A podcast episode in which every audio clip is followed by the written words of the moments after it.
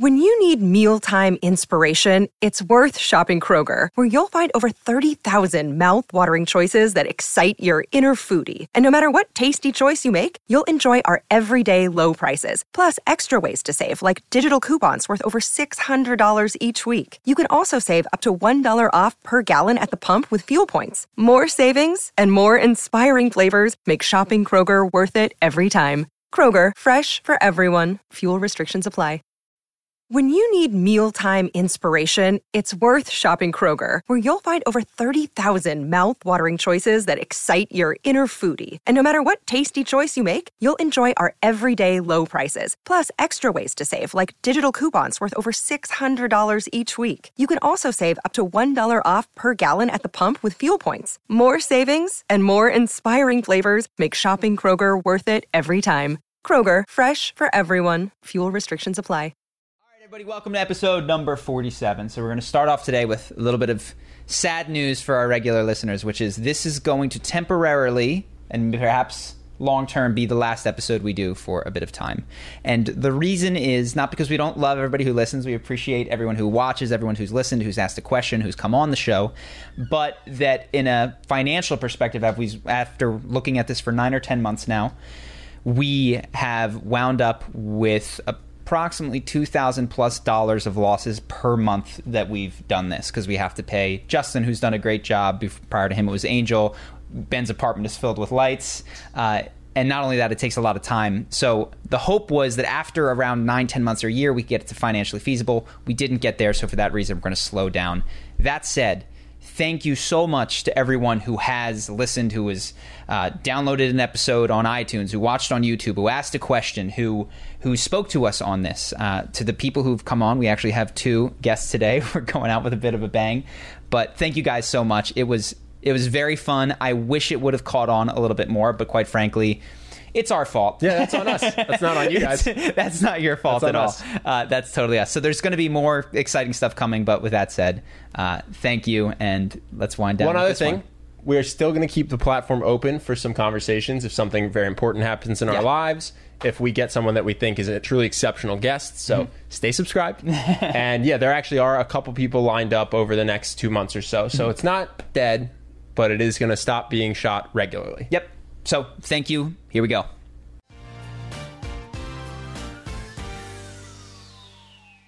Great Anyways. news, though, for everyone who was lucky enough to tune into the last episode. We have two guests today. Woo! Woo! Hello. We have returning guest, reality TV star of Australia, Benji Wilson. Nice to be back. And Henry Hooper. Woo! Sunglass International Sunglass Mogul. Henry I haven't Hooper. been invited officially. I forced my way on here. Nah, I wanted you here, dude. The people need to know. What's it like being an international sunglass mogul? Uh, where do I start, man? uh, it feels great just to, you know, protect people from the biggest killer of everything and creator of everything, the sun. The sun. Yeah. Big ball of fire. Yep. Henry protects your eyes. Vitru.com. Yeah, appreciate that. Wow. What's going on, man? Impressive. I was going to think of questions as we went. Uh, off the top of my head, if I had to ask a question, I would. Uh, I'd like to ask about the podcast. Mm-hmm. I'd like to ask why is it temporary closing? Mm-hmm. I mean, Ben kind of said it. So we we started it as an experiment, and the thought experiment was, what could we do for not an infinite amount of time, but a, without an end in sight that we normally do, and we would like to get paid for. And the answer was have conversations with one another. And then it didn't make any money. And in fact costed us $2000 a month for about nine months in a row. So $18000 uh, probably 20 grand later with all the equipment. Yeah. Good uh, experiment though. yeah, yeah. The idea was basically charisma on command is starting to get training for charlie especially making breakdowns. It is work. What wouldn't be work? What would be fun to do forever? Talking to each other. I feel like you didn't push it enough to get monetized though.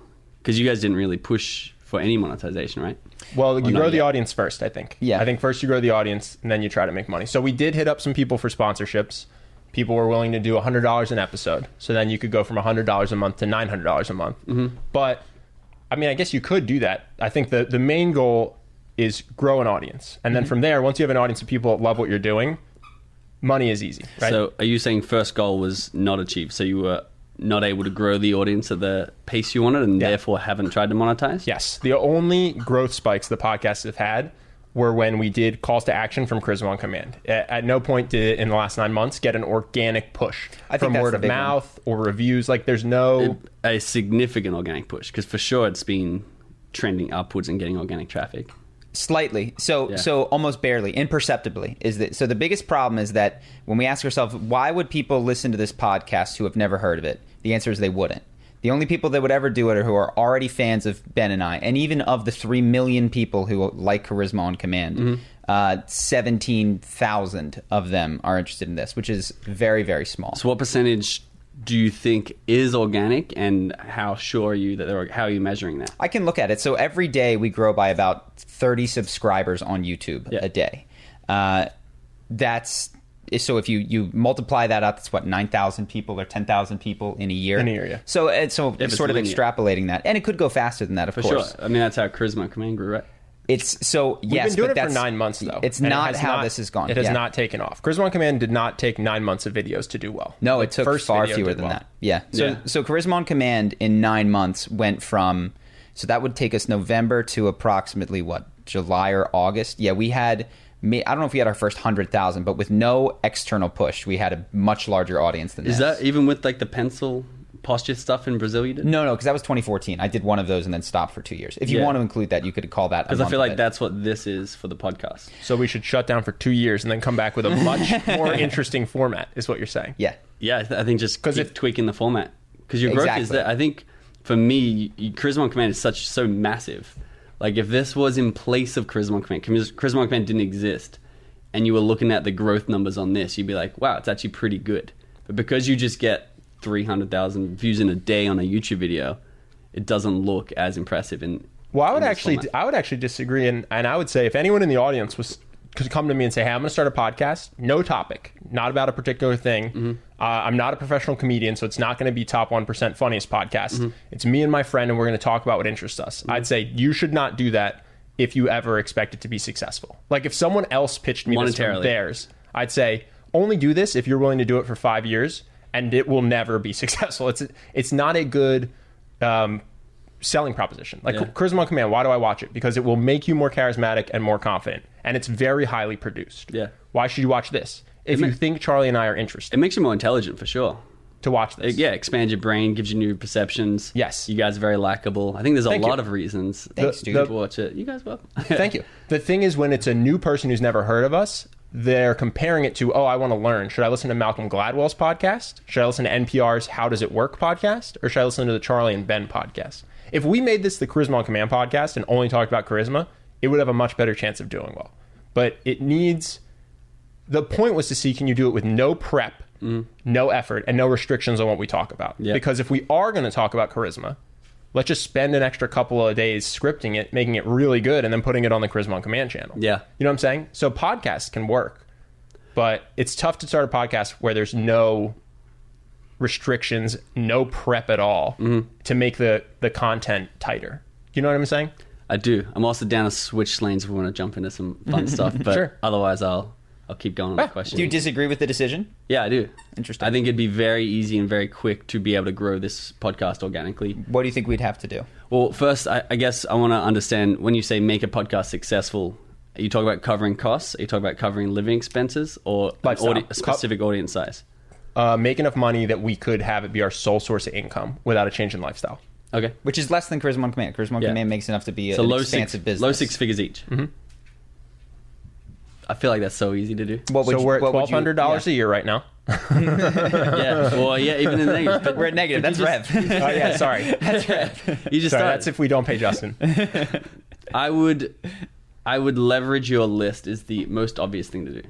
Leverage it in a in a stronger way. I think there's a lot of people. I mean, there's millions of people out there who would love to listen to you. You don't need to compare to Malcolm Gladwell. Mm-hmm. If he gets 100 million downloads and you get 1 million, you've covered your costs. You're sure. successful. in this. For So you don't need to go head to head with these guys. You just need to grow your exposure.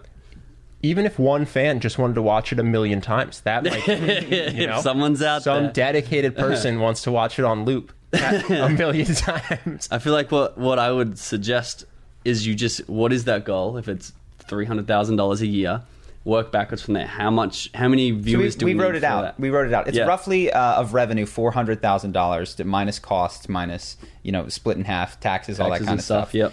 Um, of revenue for the podcast Mm-hmm. is what is what the goal was, and then the viewership that was associated with that is roughly maybe a little bit less, hundred thousand combined listens per episode, uh, twice a week.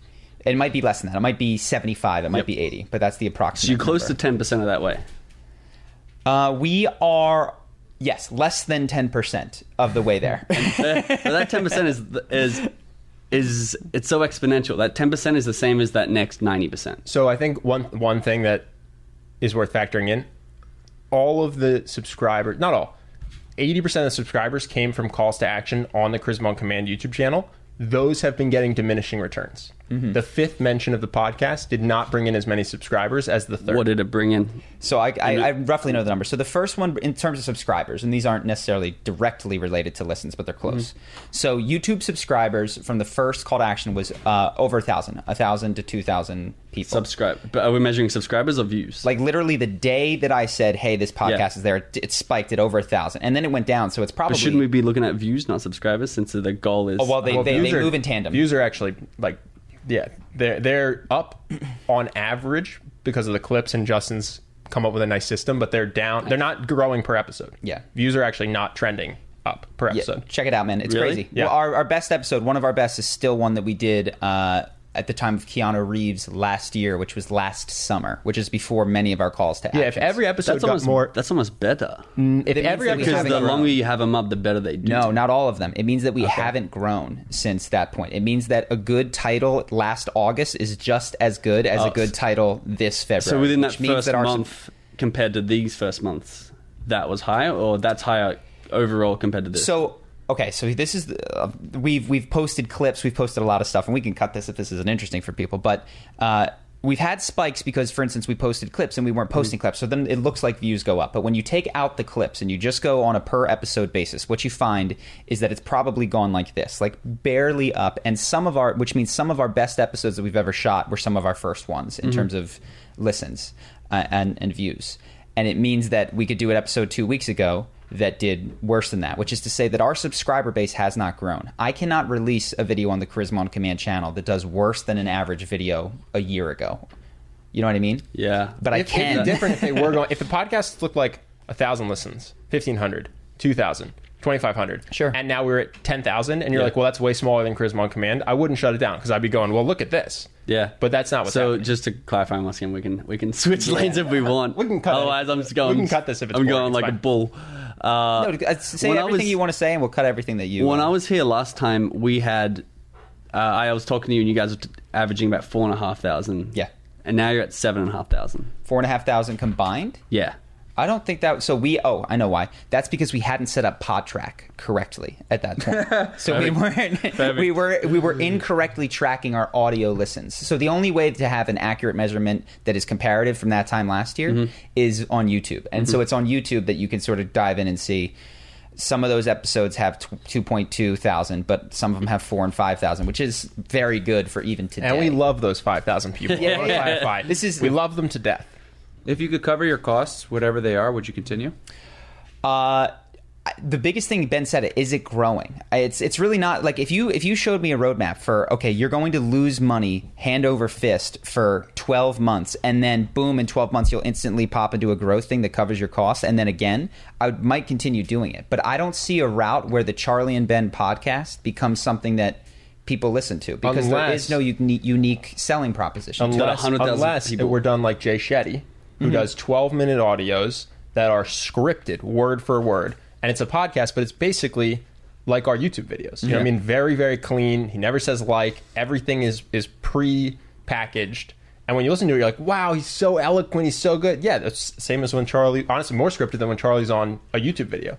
But if we're going to put that effort into content, it kind of makes sense to just put it on the Charisma on Command channel. All right. Because So you don't enjoy that type of content.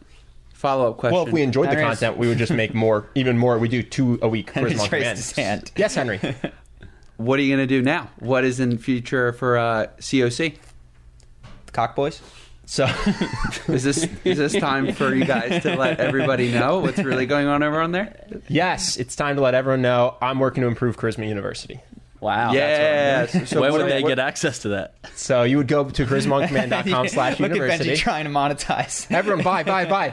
They won't what- shut, that- they won't shut the podcast question down. like if you could cover your, your costs, we got five dollar Patreon. No, so what I'm going to do is for one month, I'm just going to improve CU. There's a couple things people really like in there. Demonstrations. So instead of just talking about it, showing it with either a breakdown or I might hire a videographer and just to follow the me around promenade. for like two weeks. Yeah.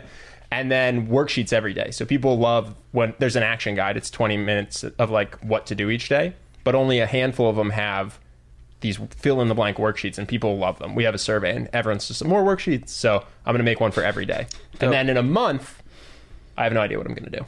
Gotcha. You could roll emotional mastery into there too. We should figure out something to do with emotional mastery. I looked; it makes like thousand dollars a month. But that suffers from. So we have another course for those of you who don't know that's called Emotional Mastery. Where do I get really that? like it. I don't know where you can get it. You got to join our. You can't. You email have to join our email list. Uh, join it. It's buried. I really like it. it is buried. but it, it's got the same problem as the Charlie and Ben podcast, which is it doesn't solve a problem that people identify as having.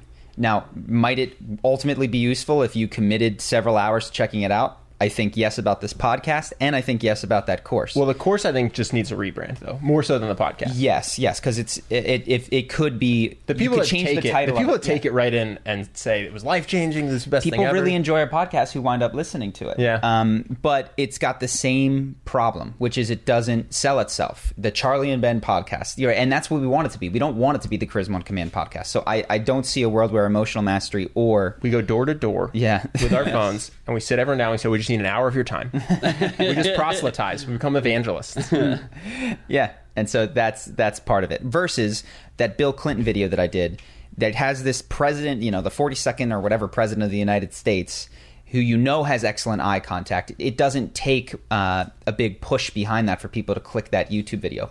Uh, plus, unlike podcasts, the entirety of our audience on YouTube is discoverable. Versus, we're splitting between the YouTube, which is great, the YouTube algorithm, and also the podcast algorithm, which is completely undiscoverable. Only shows things that are completely trending and popular, like Jay Shetty, like Whitney Cummings when she started her podcast, or H3 when they started theirs. I appreciate how much you don't want us Yeah. to shut it down, though.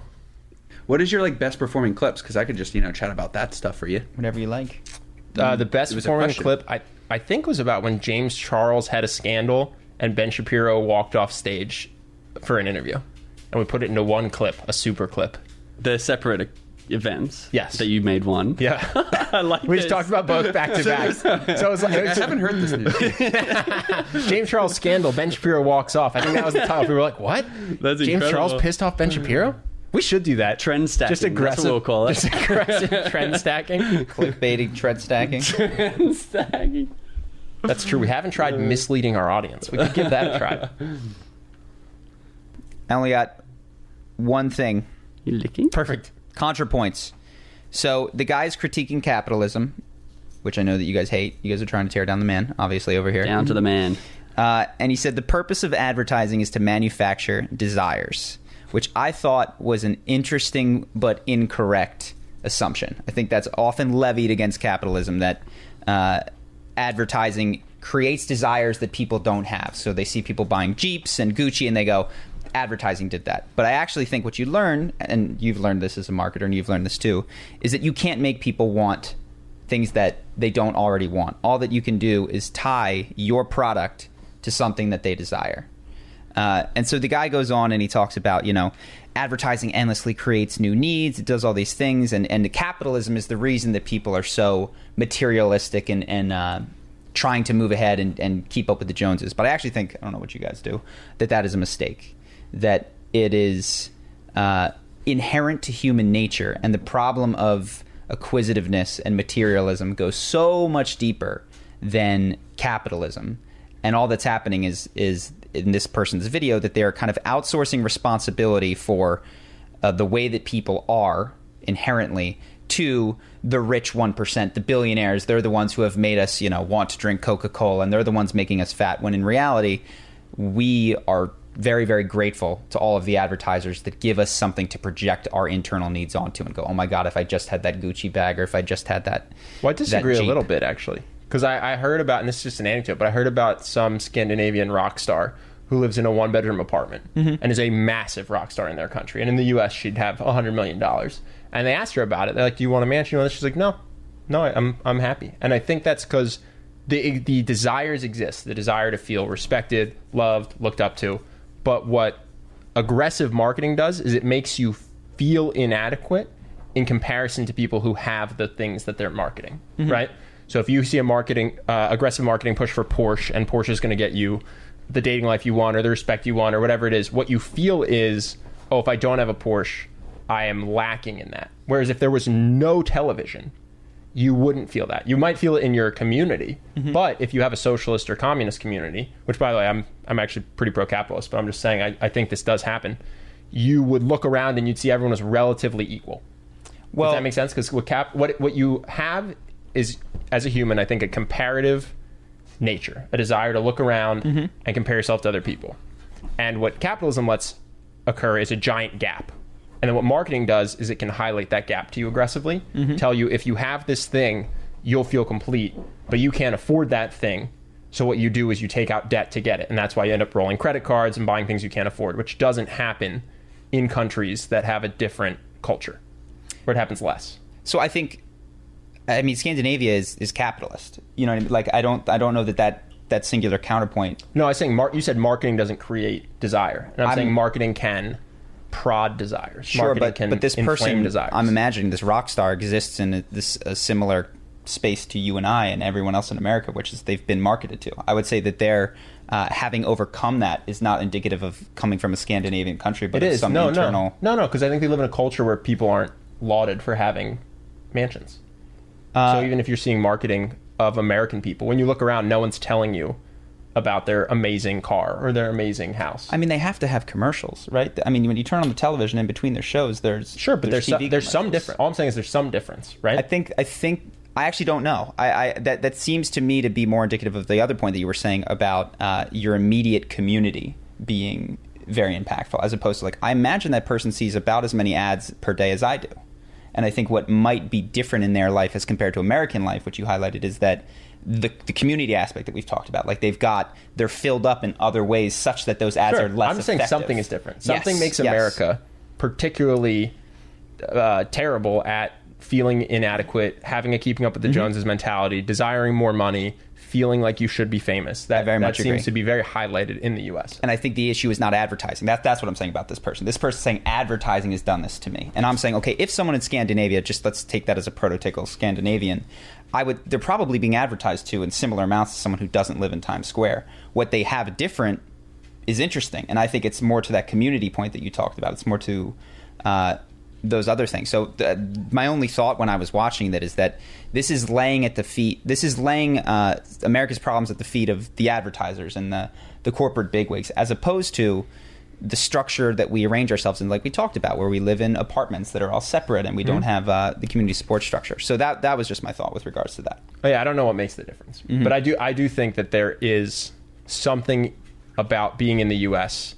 that does more to trigger desire than just the fact that oh humans are desirous. Mm-hmm. Totally. Like, there seems like a real lack of contentness Mm-hmm. in a lot of people's lives in the U.S.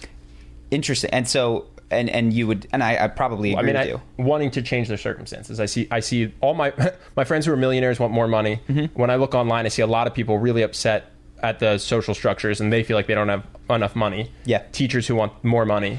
Every no, like no one I know is just happy with the amount of money they have. Interesting. Interesting. So so if and I don't know if this is all true, but let's take it as a given. Let's say that on in Scandinavia on average that's less. But just just as a presupposition, and it's more in the U.S. And I think advertising is probably fairly similar. Like you've got TVs and you've got social media. Like it's all still there. So what's the difference? Like you're saying, America is different. I agree. There's some sort of culture that just tells I don't know. everybody that. I'm not, I haven't studied zero sociology. yeah, I don't know. I'm, I'm at, uh, do you guys have any thoughts? I don't have much. I mean, you're from Australia. Do you think that it's the same? Um, so I would say one thing I noticed about the US, and I don't even know the stats. Like I don't know if it is more capitalistic than Australia, uh, but if it is, one thing I notice is I think that it, the technology and the the marketing is more advanced. I think they're they're much cleverer psychologically. when I go home sometimes and I look at one of the ads on TV and it's like, come down to the barbecue place and get a mm-hmm. new barbecue. And like, it doesn't get you like you watch those Super Bowl ads, like the Super Bowl was just on, watch those ads. I'm like, these are ridiculously good. And I would think that may contribute to that. Just So you, so you think the advertising is less sophisticated in Australia at like really it definitely stoking? is. Interesting. It definitely is. Interesting. So it's it's. Would you say that it is? I've I've never been there. That it more is just like, hey, we have cars here. If you want a car, come down to the old car station and buy a car, as opposed to America, which is like, you'll get laid and you can The you know, commercial? Yeah, yeah, yeah. You'll be a real Like, man. Where You'll you be a real drive around, there's a hot girl It- with a Jeep, and you have a Interesting. Jeep. it's it's much simpler. It's much more straightforward. I don't watch much TV at all, but even even the YouTube retargeting ads, you'll get Australian people selling e-commerce courses, and you'll be like, God, that looks terrible. Really? Compared to you, yeah, just all across the board. And I would almost just put it down to a numbers game. We have What about- percent of your population, so we're going Mm-hmm. to not be as advanced. There's not much competition. So let me let me ask because I I'm curious why what about the ads makes you less desirous of the product? Is it that it promises less? Is it that the polish on the ad is less? Yeah, it's just the polish. The polish. It's okay, the- but the promise is the same, which is you're going to make a lot of money, uh, for instance, on an e-commerce course, or you Yeah, know, this car is going to be the greatest. I think it's the the approach, and it's just Mm-hmm. there's less there's less competition, so the quality is just less, Mm. um, and there's less demand, so the competition doesn't grow that much. Do you find? Your, I guess you don't watch a lot of ads because you don't really don't watch, watch TV. at all. Got it. So you don't you don't come to America and feel like you need to buy more stuff or anything like that. Uh, I do because Amazon is incredible here. Okay. yeah, you got a better selection. So it's like you get over here and it's like, yeah, I'll take that back, that back, that back. Got it. So this is your Um, shopping Yeah, exactly. before you go back exactly. home. It makes sense. Yeah. How do you sell your sunglasses? Do you make people thirsty? Uh, Have you tried it? Have you tried just getting people super aroused and as a tangential thing, having the sunglasses be in the background? I mean, did- so we went to Rome, and the only thing that came of it is that Henry and I got up at 5 a.m. to go to Trevi Fountain so that he could stand there with his iPhone and put the Trevi Fountain in the background. free extra turn on those videos. They, You they love wait, that made- backdrop. You made three times the money on that? Well, uh, video just does better. Which one was in, it, St. in regards Peter's or- to your which was the one that did about well? desire? For me personally, it's an impulse buy. It's a low price purchase, and so people who you you've seen those long for copy where they promise your desire and attach a product to it doesn't matter. Yeah. For me and probably most sunglasses, except for the big brands who make you look cool. Yeah. it's about getting a deal. Just Uh, being in front of somebody and I show them a product. Here's our deal. Yeah. um, it's pretty straightforward. Um. Got it. So they don't think that their life is going to be dramatically transformed. Probably. No, uh, no I'm not going to promise them that there'll be the really good-looking guy or girl in the photo. Well, not prom. Yeah, it's not. It's not. Is it not girls I show hanging on anyone? pretty. No, I pretty much showed just the, The product, Yeah. yeah. Is that because you feel like it's unethical or that's just because it's uh hard to produce? Um, I I think for me, I've got direct uh, returns when I just show the product. I've done more photos and the models, and like um, that just hasn't panned out for this specific Oh, really? business. Yeah. Um, You've shown guys rocking your sunglasses surrounded by women and people just don't care. Yeah, the product sells itself for this specific like niche. Like the, they'd rather just see it on somebody. Um, they don't have. They're not really aspirational to be that person or have what they have for for the men's accessories. Um, I'm also not big enough to be like you could be Wiz Khalifa wearing this Yeah, chain. yeah. You know what I mean? Um, so you didn't go branding. So what was the one that did the best from Rome? uh, the backdrop of when we went. What was that place we went St. to? St. Peter's. Mm, yeah, Was it St. Peter's? Yes, because it's just this ridiculous, Yeah, yeah. three foot tall mural painting, and there, no one knows where it is. But it also like because it could be any spot in that basilica. Yeah, you just held it up at the at the ceiling. yeah. Hell yeah. You one of the things that we've talked on here that that you I bring you up when you're on the podcast is the people who sell, you know, I made this much money per month, you can do it and you'll sit there and go, "Oh my god, I made 10 times that." But actually my take home. So I- you can tell this story. Yeah, this is my expertise. Man. this is my like in. Online my scam. Give, passion, uh, passion the- project. Little is, like- background. Henry has a, a drop shipping Yeah, yeah. business where he sells a number of products. The biggest one that he's done recently is sunglasses. Yeah, yeah, men's accessories Mm-hmm. mostly. Um, but I've done everything in that drop ship that you niche. If you're at all familiar with those ads, I know some of those guys. I understand their entire business model. I understand uh, their margins on what they make, where they source the product. So I like understand why they're advertising in their numbers, why they flash it. Um, and I'll say like and a for lot instance, of it, so, just, so like you'll see a product and go, "I saw that on Alibaba today." Like I know like- how much that is costing. Yes. You just showed me a revenue number with the amount of units you sold, I quickly did uh, the math in my head. Shows me uh, half of that is cost of product, and usually your advertising cost is at least thirty percent, especially for little knickknacks from Ali, Alibaba AliExpress. And so I go like, And you're refunds hundred thousand dollars. You made ten thousand dollars over the entire year, and you're telling people to sign up for your course for freedom of their life. Yeah. and your course is thousand dollars. And I go, you're just ripping people off for your course, and then you have one screenshot. Um, So let's Yeah, because they'll because they'll make an ad and they'll say, "I made hundred thousand dollars in 2019, and you can too." And Yes, since and- you know it, you go, "You made ten thousand dollars." and then in connect back 2019. with the last point. They're in a Lamborghini Las, in Las Vegas or L.A. or a city, and they have a girl that is it's mostly guys Yeah, in this yeah. niche, uh, and they have a hot girl in the in the video. So they take their ten grand and they blow it all, renting a car and paying a model. Yes. And then where And they they really make- make their money is selling you a course so that you can buy the stream that they're not living. So if you had this is what I- my question. If you had to tell the literal truth, but y- and you were in this niche saying selling what you're doing, what numbers could you come up with? Could you say "Uh, last year I made a million dollars and it would technically be revenue? Like what? Yeah, what yeah, did you make? yeah. So Henry, Did for me really? personally? yeah, Yeah, yeah. Henry made over a million dollars last year. Damn, if he were if he were a guru, he'd be talking about seven figures. but the margin on that is I am a seven-figure branded business owner. Okay, but let's let's But walk that back. Well, so here's the thing, though, because I would happily pay Henry for his knowledge. This is this is my point. Before you go ahead, I watch that video and go, I should buy his course or I should teach, and it's like really attractive to just want to jump into this niche because it seems so easy. They make it seem so easy. Well, let's let's cover some of the myths. So let's first de- deconstruct the actual income. So you made how much last year, Rev? Roughly, Jesus Christ, Lay it out. roughly over a million. over a million dollars. Okay, and your take home was what percentage roughly of that? Your Uh, actual after profit. specifically on the drop ship, 15 percent. Okay, so that's that's a huge drop still off. good. It's great. I have a branded it's store amazing. that makes 30 to 40 percent. yeah, yeah.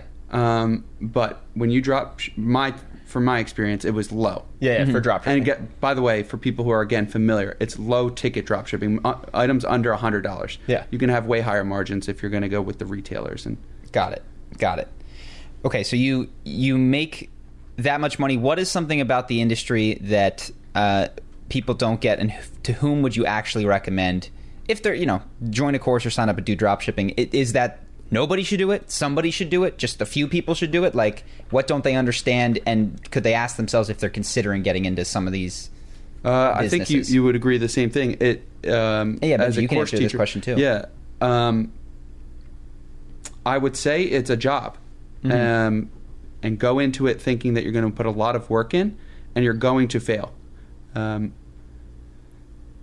Yeah, And it's first for- product can, won't work. It can your be second your, product I, won't work. I failed so many times. I started in Las Vegas. I started with Benji doing FBA. You remember what I was selling? Yeah. Oh, Like, yeah. You remember how many? You patent- started making some money, though. I started making money. It was great. Thank God I didn't quit my job. It's a process. Uh, I sold kitchen containers because that's my passion. you know, reusable produce reusing bags. produce Yeah. bags. I sold savers. women's necklace choker necklaces. Remember Yeah. that fad? Yeah. That was a great product.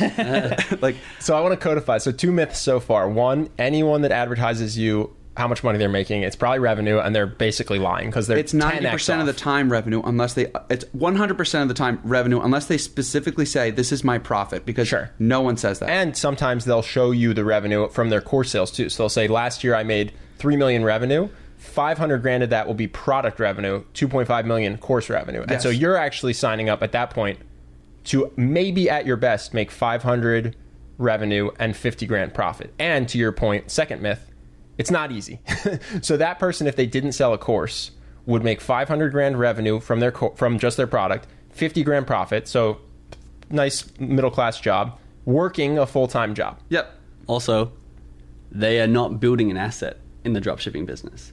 They make 50 grand off 500 and that's they're just left with that cash. You know, there's no tangible value to I knew how to run Facebook ads last year. Mm-hmm. Yeah. They have a list, but like you said the lists are pretty weak because there's 3 week ship times, right? Yeah, if you're going to drop ship from from China, when's the last time you ordered something from China? It takes at least 20 days. Mm. Are th- are there particular industries or like because there's a million ways? I I understand it. Everybody wants to make money from home and not have to have a boss. And I totally sympathize And do nothing. encourage. They want to do it two hours a week. and- or, or or even to work. I encourage people to try to get out of the rat race. It fucking sucks. So, uh, in your opinion, are there particular industries that are more or less ripe for people to, to to get into, and some that are just like, look, you're you're going to have a hard time in this period? Because you were saying that they don't build an asset, and it seems like if you're going to fail, you at least want to develop a skill set that is applicable in other areas. So I'm curious what you think doesn't qualify for that, and what might qualify for that.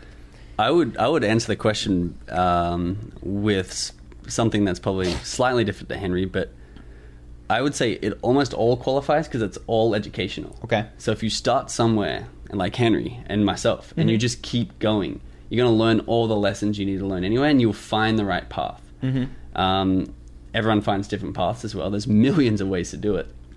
Um, but for me, what I've learned is you want to be able to build an asset, something that's going to pay you years from now. Like your YouTube channel is incredible, Udemy is amazing, a private label brand that's sustainable is amazing, um, and then you want to also want to learn the skill that gets you uh, exponential results on it. So you've learned how to break the well, not break. You've learned how to use the YouTube algorithm to your advantage. You have that skill in your Yeah. head, and even if your YouTube channel went away, you could go consult for a YouTube Sure. channel for six figures like that. Yeah. like you are financially free because of the skills and the asset you built, and not because you made half a million dollars three years ago. Yeah, interesting.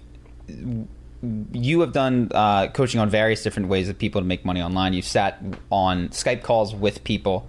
Can you tell? Uh, well, I guess can you tell if someone's going to be successful based on an email or a conversation or how they show up to a Skype call pretty quickly at this point? Absolutely. Okay, what what marks someone who is going to be successful and, and someone who doesn't? this is something I'm very intrigued by and very passionate about at the moment. Just Yeah. like decoding not just the not just people like like Henry who are I know is going to be successful, Mm-hmm. but also people who are I feel like very delusional and very much I would bet against if I could. When did you know Henry was going to be successful? Because I remember a time where we were all in Las Vegas, Yeah. and the running joke was we'd walk into Henry's room and. YouTube would be on.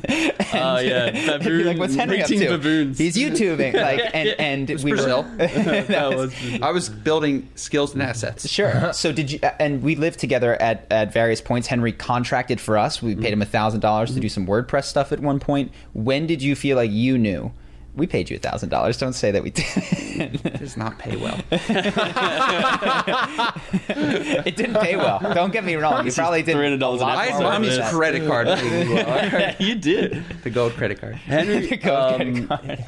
I knew Henry would do well when he gave up the gold credit card Mm-hmm. and had to go and work. I don't know what to disclose here in You certain. could say, he- yeah, Henry had to go in bartend. Bartend. I sure did. in a male club and female and a female club. in a gay club. The reason can disclose that. Butt I really don't Yeah, care. I'm Henry- just being facetious. Yeah, he's the reason that Benji's being a little weird is because Henry worked in a gay bar in Vegas, and at one point had to walk around without his shirt on and serve shots Out of his belly sometimes out button. of his belly button. It's the running joke right. Question: Were you just shirtless? I always picture you in a banana hammock. Let's type go thing. back to the business. no, no, of course. Yeah, I was in my underwear. I was You were in your underwear, that's what I Yeah, thought. Yeah, I was Yeah, in my yeah, yeah. underwear. I was Listen, bartending. Luckily, I've scared the dog. It's just- Our laughter. moving our on.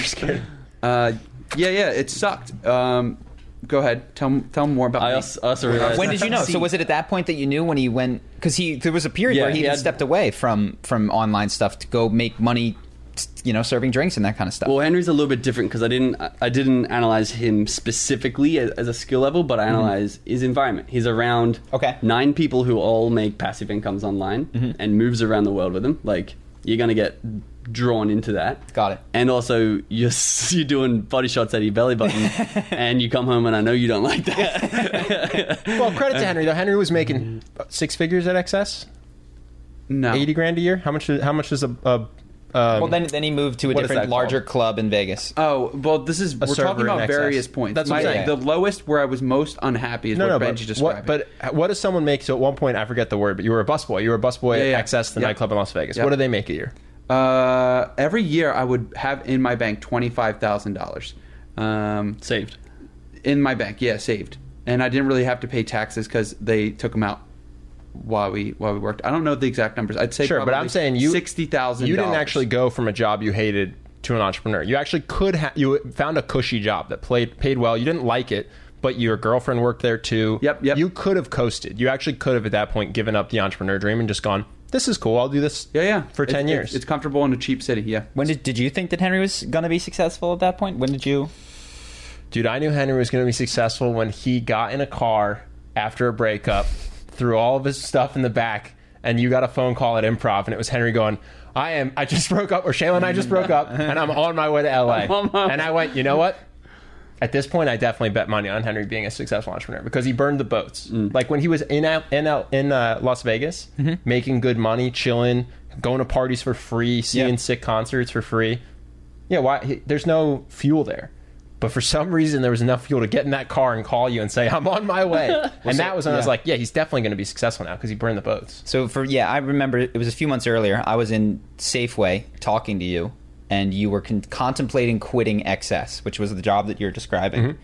And going full time on this business that you'd been. If you looked at your tax returns, your your revenues and your expenses were the same, so you made no money. Yes, yeah, yeah, I was break even for you were months. break even for months, working part time. XS or No, No, no, at, no, like no, at. FBA and that FBA kind of stuff. Living And a comfortable life, and he making had good money in his he had the job, breaking foundational even on his stuff business. in place, but like wasn't giving it the attention because he had this full time job and was super tired. Yeah. and he was yeah. Do I feel comfortable? And was when he left that job and went full time on it. I was like, okay. Now is his best Mm-hmm. shot, and I'm not saying that everybody listening should quit your job No, no. necessarily. But, if you're really handsome, you might want to quit your job and go work at a club in Las Vegas. Yeah. that's a, that's a good way to make some cash. Straight up cash. Yeah, just for so the audience knows, I am not a smart guy. I think I'm persistent, and I got in a good environment. Um, I didn't really do too well in school, and I think it was a, a matter of persistence and the people around me. Mhm. anything else that you see in your calls, Benji, with people, So it's very different with people than than with Henry because his environment was because his completely environment different than every very other person you're talking to. Yeah, Yeah. Um, I also would put a timeline on that. So me and you, I think, differ in, differ in this opinion, but I, I believe everyone can be successful in the right environment given enough time. Yeah. And I would analyze and and we mean successful just financially in this in this financially free through a passive income Sure. business, um, paying their expenses, and I, I think it's just like the people who I know are going to be financially free or successful in two years either already are and just want to to do more of that, Mm-hmm. or you can see a very growth driven mindset. They depersonalize everything. And they understand, like Henry said, they are going to fail along the way. They are going to make mistakes along the way, and they're incredible opportunities to learn the path because the path is the path is proven. There's tens of millions of people who've done it, and you just got to get on it and follow those footsteps. And when you fail, it just means you slightly went off the path, go back, go the other way. And the best way to shortcut that is to find someone who does it well and, and follow them. Um, and the people who I think do the worst immediately, they're entitled. They think they're entitled to financial freedom. They hate their job and they're a very victim mindset like I can't be doing this anymore. I had one guy jump on a call. And he's like, "I'm trusting in you. Uh, I really need this." Like, dude, what are you talking about? This is not for me. Uh, I'm trusting. And anyone who's like, oh, "I'm down." Like I got on a, a call the other day and I took this guy on for mentorship and I wasn't even offering mentorship. And he was just like, dude, I'll do anything. I understand. He, he showed me his product ideas and they're very premium, nice looking products.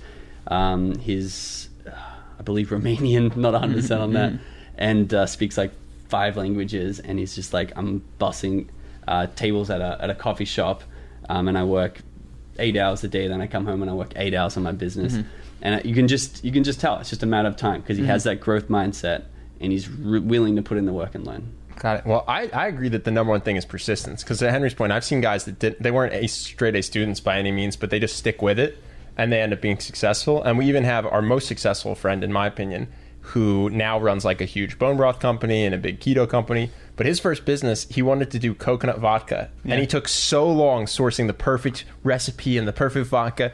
And I was in a club in Vegas one day, and his, com- his company was going to be called Covo. And all of a sudden I say, uh, hey, dude, I got some bad news. I just bought a Voco. It's no way. exactly your product, but it already exists, and you're six months from production. And he yeah, he spent a year or so on it and just shut it down immediately, which is total failure in quotes, right?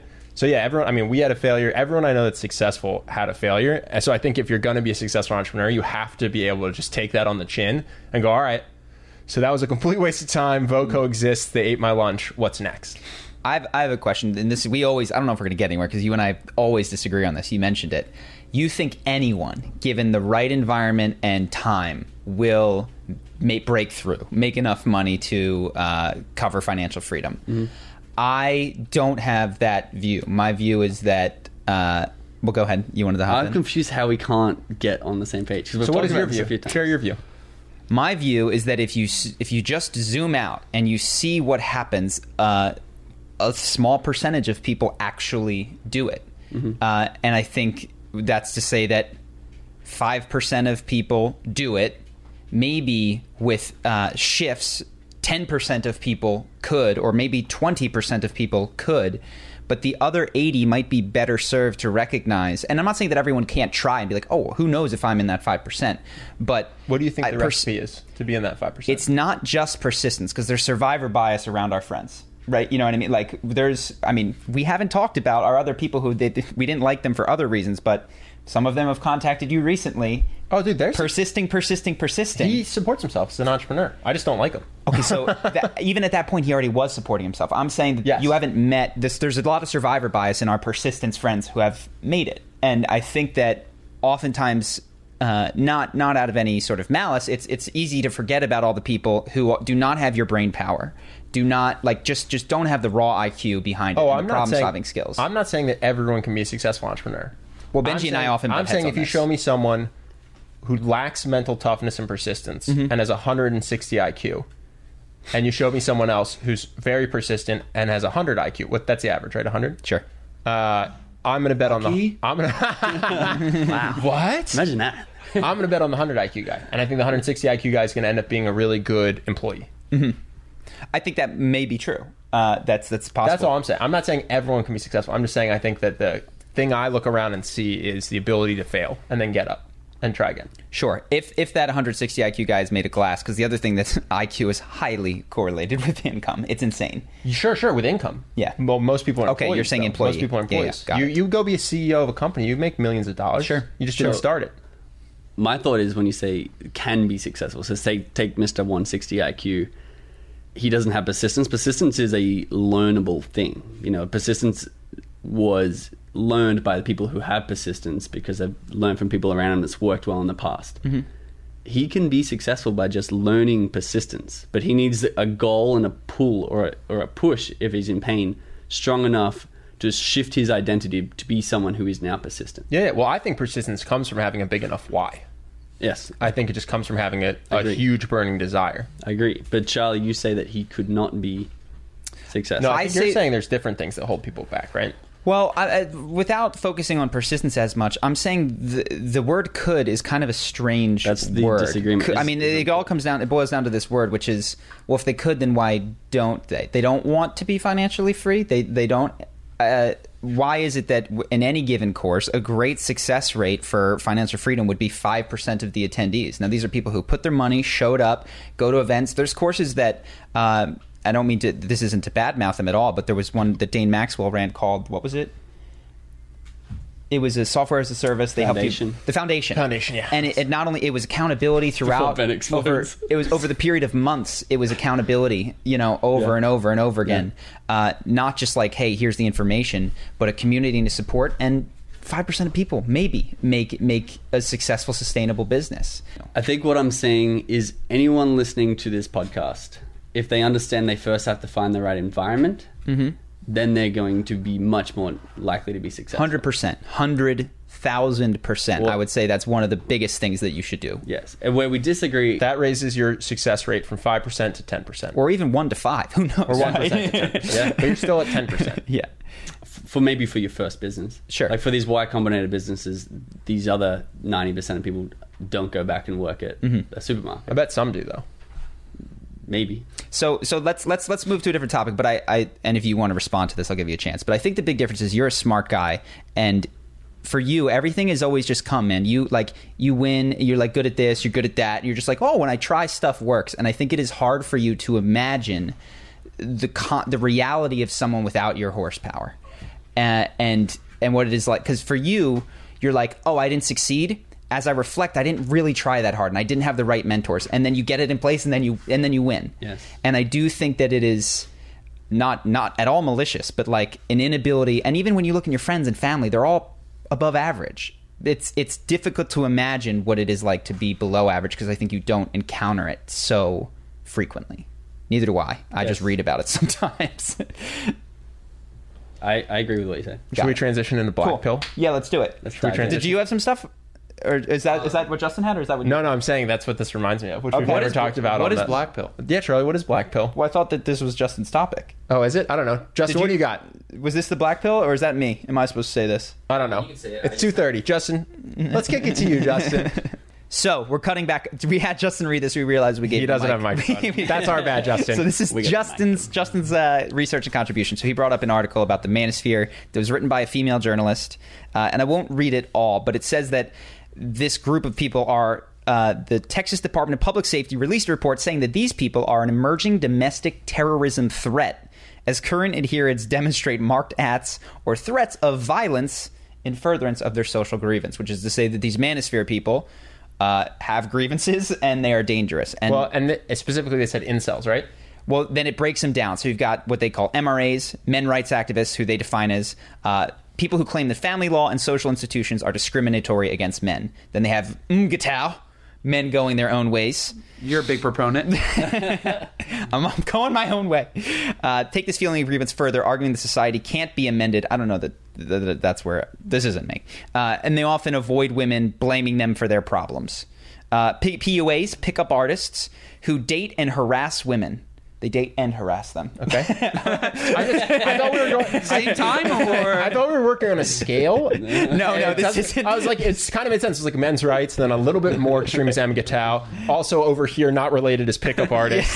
yeah. And then people who date Also, are pickup artists- Sorry, is that just Wait, wait. Is this arguing that pickup artists Date them? become terrorists? and harass. go ahead. I want to hear the last. and then there's the incels, uh, who they who are people who sometimes take the black pill, which is a belief that women, according to this article at least, that women use their sexual power to dominate men socially. Now, I've read a little bit about the black pill, and I would say that that some of these characterizations, uh, in fact, probably all of them. a lot of these seem like mischaracterizations. well, I think the people in the group would say they don't feel. What's your, what's your question? question. I don't. Who is the black pill? What is their stance? Like, so my black my pill? limited understanding, having watched a YouTube video or two, is that there is a couple of pills out there. There's the I Morpheus know the other pills. right? Red pill, uh, except that uh, intersexual dynamics are not what you thought they were. That there's hypergamy and women choose. Uh, to, to date men of higher status, and that they that they divide the world into alpha and beta males, etc. Uh, blue pill, uh, love is real, romance, all that you know kind of stuff. You found the one, and then black pill is dun, people dun. dun dun dun, and, and this is what I this is one or two YouTube videos. Face, race, and height are the the things that women want is one of the big things. So part of the They black want- pill is to they say do want that face. they want faces. They want a face. They want faces. face, face is better than no face. Got it. Crushing news And for then the they wanna race born you. without faces. yes. So uh, the idea that sort of underpins this is Which that is actually remarkable. Can I cut in? So what the black pill people are saying, face, race, and height matters more than fame or wealth. what they're saying is there's no hope. There's nothing you can. No matter do. how famous and how wealthy they get. There's no hope. Are they saying they can't get wealthy? Well, it's not. It's not face. point. It's not face. Sorry, I'm gonna get this wrong. Face, race, height, fame, wealth, or whatever. Which the mm-hmm. red pill says it's it's mostly fame and wealth, right?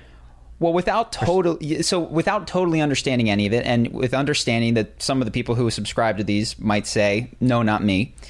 The difference of the red pill is they're saying, "Hey, I don't necessarily like the things that way are, but this is the case, and I can adapt to it in order to get married if I want, or be a Yeah, I pickup can- artist Now that if I I understand want." the rules of the game, I can play I the can game. play it, but I haven't understood the rules. Okay. And then Black Pill says the game is completely rigged. I was born into a body as a person that is incapable of finding love. Uh, and a Black Pill, for instance, uh, person with regard to entrepreneurship was might about to say, say that. You're Black "That's Pill me." business. I'm not Black Pill. Because Business. I'm not actually Black Pill business. Because what I'm saying is anyone could be it, and we won't know who. These black pills say, "No, it's me. I can't. It's I, there's nothing I can do." I feel like, the, I mean, certainly these are the extremes, but I feel like there are clear cases where this isn't true, where v- people of any race and any height are. I'm sure they have incredibly I'm sure they have. Uh, But are they their putting it down to the individual or are they putting it down to their entire face, race, height cross section? I don't know. I don't know. And, and, Justin, and do you know? Do you know the answer to any of these questions? We didn't really research this well. about the black pill? Yeah. So it's it, you'd have to. I have a question about Dig this that's deeper. interesting. They're saying that incels are a new terrorist group. Yeah, so this is where the what article goes. percentage? What percentage of incels have committed terrorist acts, and how does that compare to the percentage of Christians, Yeah. Jews, anything's like? What is- I'm- what is an incel? I'd be surprised. involuntary celibate. They want to make love to a woman. Say it but together. Jinx. Say it proud. Women will not make love to them. Interesting. Yeah. So Versus a vol cell, a V cell. I don't think those exist. in Oh, this. there are V cells. They're monks. there are V cells. That's someone who could get laid but moves to Tibet. So let me wrap Justin's point, and then we can discuss. So there's they've applied this thing. It's a tool that from Google called Perspective that looks to produce a toxicity score based on the writings of these different groups. Uh, and they say that it's getting more toxic as the groups shift from MGTOWs, which are going their own way, kind of has like, hey, I'm going to do my own thing, I'm opting out, to incels, which is, uh, according to this, more bitter, upset, and potentially violent. MGTOWs are V cells. That's what you're saying. I think they're V cells. Discuss, Henry. I see that you have something to say. the uh, toxicity is funny. Yeah. Like what's what what's at toxicity level ten? Toxicity. And what happens at toxicity level I don't. 10? I don't know. So I think that they are looking for words, probably like kill, uh, gun, hate. Oh, oh, oh. You know what I mean? And so the the presupposition is that toxicity level ten is a, they're going to shoot someone. They're like tomorrow they're going to go to their school, their synagogue, and and shoot somebody, which is a pretty interesting. Not that anyone would be convicted of this, but Minority Report situation where they can potentially predict based on your online activity if you're going to commit a crime of some sort. Makes sense. Uh, how big was this article? I don't know. Justin Not could. big. Yeah, I Nice. just thought it was interesting because of the author. because of the author. Yeah. Because she was a female, or because Because who? she was a woman. Interesting. I, I don't know. I've just never heard it described. The manosphere. Manosphere? Manosphere. Manosphere, it's big, baby. There's dozens of us. the world? what does that mean, big? All right, let's go to Neuralink. Unless you guys have anything else. I would on just that. love to know the stats. I wish they had the stats of actual like This seems like a giggly topic to me. It is a giggly topic in the end, and I think it's partially because Ben's point of like. You got to establish first that incels are actually more dangerous, rather than being like, "Hey, here's two shootings done by people who identify as incels." Yeah, that's what I'm saying. Like, how, like how many how many terrorist attacks are there? domestic terrorist attacks, and if you categorize them in a variety of ways, does incel come out on top? I'm not saying it wouldn't. I would be surprised. Well, I let's let's forget that for a second, but let's give the devil his due. Henry and I both watched many years ago, and it stuck with us. That's the one I can think of. Yeah. Elliot Rogers, right? The guy who killed his his roommates, who who had that Ah. huge diatribe, talked about me being the superior man. Uh, and talked about how at like 20 years old, women had not chosen to give him the love that he deserves. I remember his whole speech. yeah, yeah, Yeah. So You're good at that. Yeah. Remembering this. here's, I guess, Do his laugh. that's that's the laugh. It's totally produced. So the question is, he says that the reason that he killed those people was because he was an incel. Yes. is Yeah. that the reason that he killed? no, you know who, and because he had know who mental health issues. Well, you know who he wound up killing? Yeah, his, his roommates. his roommates. His male He didn't actually go out and kill any of the men who were taking women. His roommates were like, like just nerdy kids that he stabbed, and not you know he didn't actually. I don't think No, he wind didn't up kill killing any women. He didn't kill any women. Were they Uh, V cells? this I don't know if his roommates were cells of any kind, uh, but it's it's interesting that because Elliot Rogers says, "Oh, my motivation is being an incel," I don't actually take that at face value to be the case. No, Is- I do would you- guess it was his mental health issues. or, or the fact that his i mean he because part of the, one of the things that i've seen it was that contrapoints person being like he talks about how nobody loves him he's like not ugly he's totally fine it's like dude if you showed up asked a handful of people on a date smiled a bit more didn't laugh like Well, yeah, he Like did, he- but he might have uh, uh, his his brain could be all sorts of different. things. I Sure, have no idea sure. where, if he was on the spectrum. I have no idea if he was a sociopath. I- Like, Well, the point is that he videotaped himself saying these were the reasons that I need to kill people. Yeah, yeah. And then he mm-hmm. didn't do that. And well, he did kill people, he, No, well, no, he he killed- did not kill the the people people he said. he had said he was going to go kill the women that that denied his love. Yes. Mhm. and then he killed his roommates instead. Yeah. So So, what- it's- why it seems you- like his frustration might be misarticulated in some way, which is to say, like, I'm 20 years old and I haven't had sex. Like, Well, he's just also not club. the same. My point is, Yeah, yeah. my Like, point is me he's just neither, not dude. the same as uh, someone who's got average mental health but hasn't had sex yet because he's 20 and it hasn't happened. Like those people, far out. I, I- I think that it's not the only contributing factor or the biggest contributing factor. Do you think, and this comes back to our earlier conversation, that the despair, and I know you're not, you don't know him, but uh, of thinking black pill, it's over. Uh, the, you know, the, the first 20 years are indicative of my love life for the rest of my life is a major contributing factor, or no. the fact that he To discovered attacks? that. No, I think it could contribute to suicide. I think despair could contribute to killing yourself. Mm-hmm. But I think as soon as you turn it into killing other people, something else is going on. Okay, Right? That's- do you that's do you disagree take. with his views? That this, what? This guy who killed his roommates? Probably. No, I'm saying. Sorry, do you disagree with his views? Is that your question? yeah. Oh boy. His, uh, What were you gonna say? His, his victimhood. His victimhood. So I, it's been a while since I've watched him. I Yeah, yeah. Let's be careful here because we no one knows what his manifesto Yeah, actually says. yeah, but yeah. I think we can just say we all probably disagree with him. my only guess when I look at someone and someone who is so deeply sad at age 20, someone who, despite having what a lot of people would consider advantages, is struggling, is to go, tell me about your dad and tell me about your mom. Like, what happened that that is actually causing this? So it seems to me that incel is maybe the last thing someone screams when they do a shooting, but is not actually what's causing the problem. That's only Didn't my- this happen with with ISIS too? Didn't someone shout that they were in ISIS? Yeah, They had yeah, no, yeah, they had I- no affiliation to ISIS at all. They just turned on a camera. Didn't someone say PewDiePie? They turned on a camera and said, "This is for PewDiePie." No, no. He said went- he. I think he said subscribe to PewDiePie on the no, live and stream. PewDiePie was like, "Okay, like What this the is this has nothing to do with me or what I'm doing." Like, pe- what people shout before they commit a horrible. or even what they write down. Thing does Don't not- trust what they write down. I really think, and Yeah, this, PewDiePie's not why that guy did that shooting. yeah. So I, it's it is harrowing and fascinating to watch him though. It's to give you a, at least a look at some kid 20 years old talking with such certainty about how he was denied what he deserved and the love that was his is just like I I think that goes those might be words parroted from these incel forums, but Yeah, it's yeah. not where like the reason that he attached to them comes from somewhere else. Well, you're to to your point. This deserved concept is a generally an interesting thing. We know someone who she went in and asked for a raise, and they said, "Why should I give you?" Like, sure, wh- why justify it? Well, I feel like I deserve it. Mm-hmm. Okay, well, do you want to tell me what you've contributed to the company? Well, I know my worth. The guy was just like, "Get out, Can you share it? get out!" Like, this isn't how you get. we had and, this uh, conversation the other day with somebody. no, and so and I think this deserve. I, I think actually everyone would be so much better off if they released the concept that they deserve anything except for maybe some basic human things. But in terms of money, dating, this, that, it's not.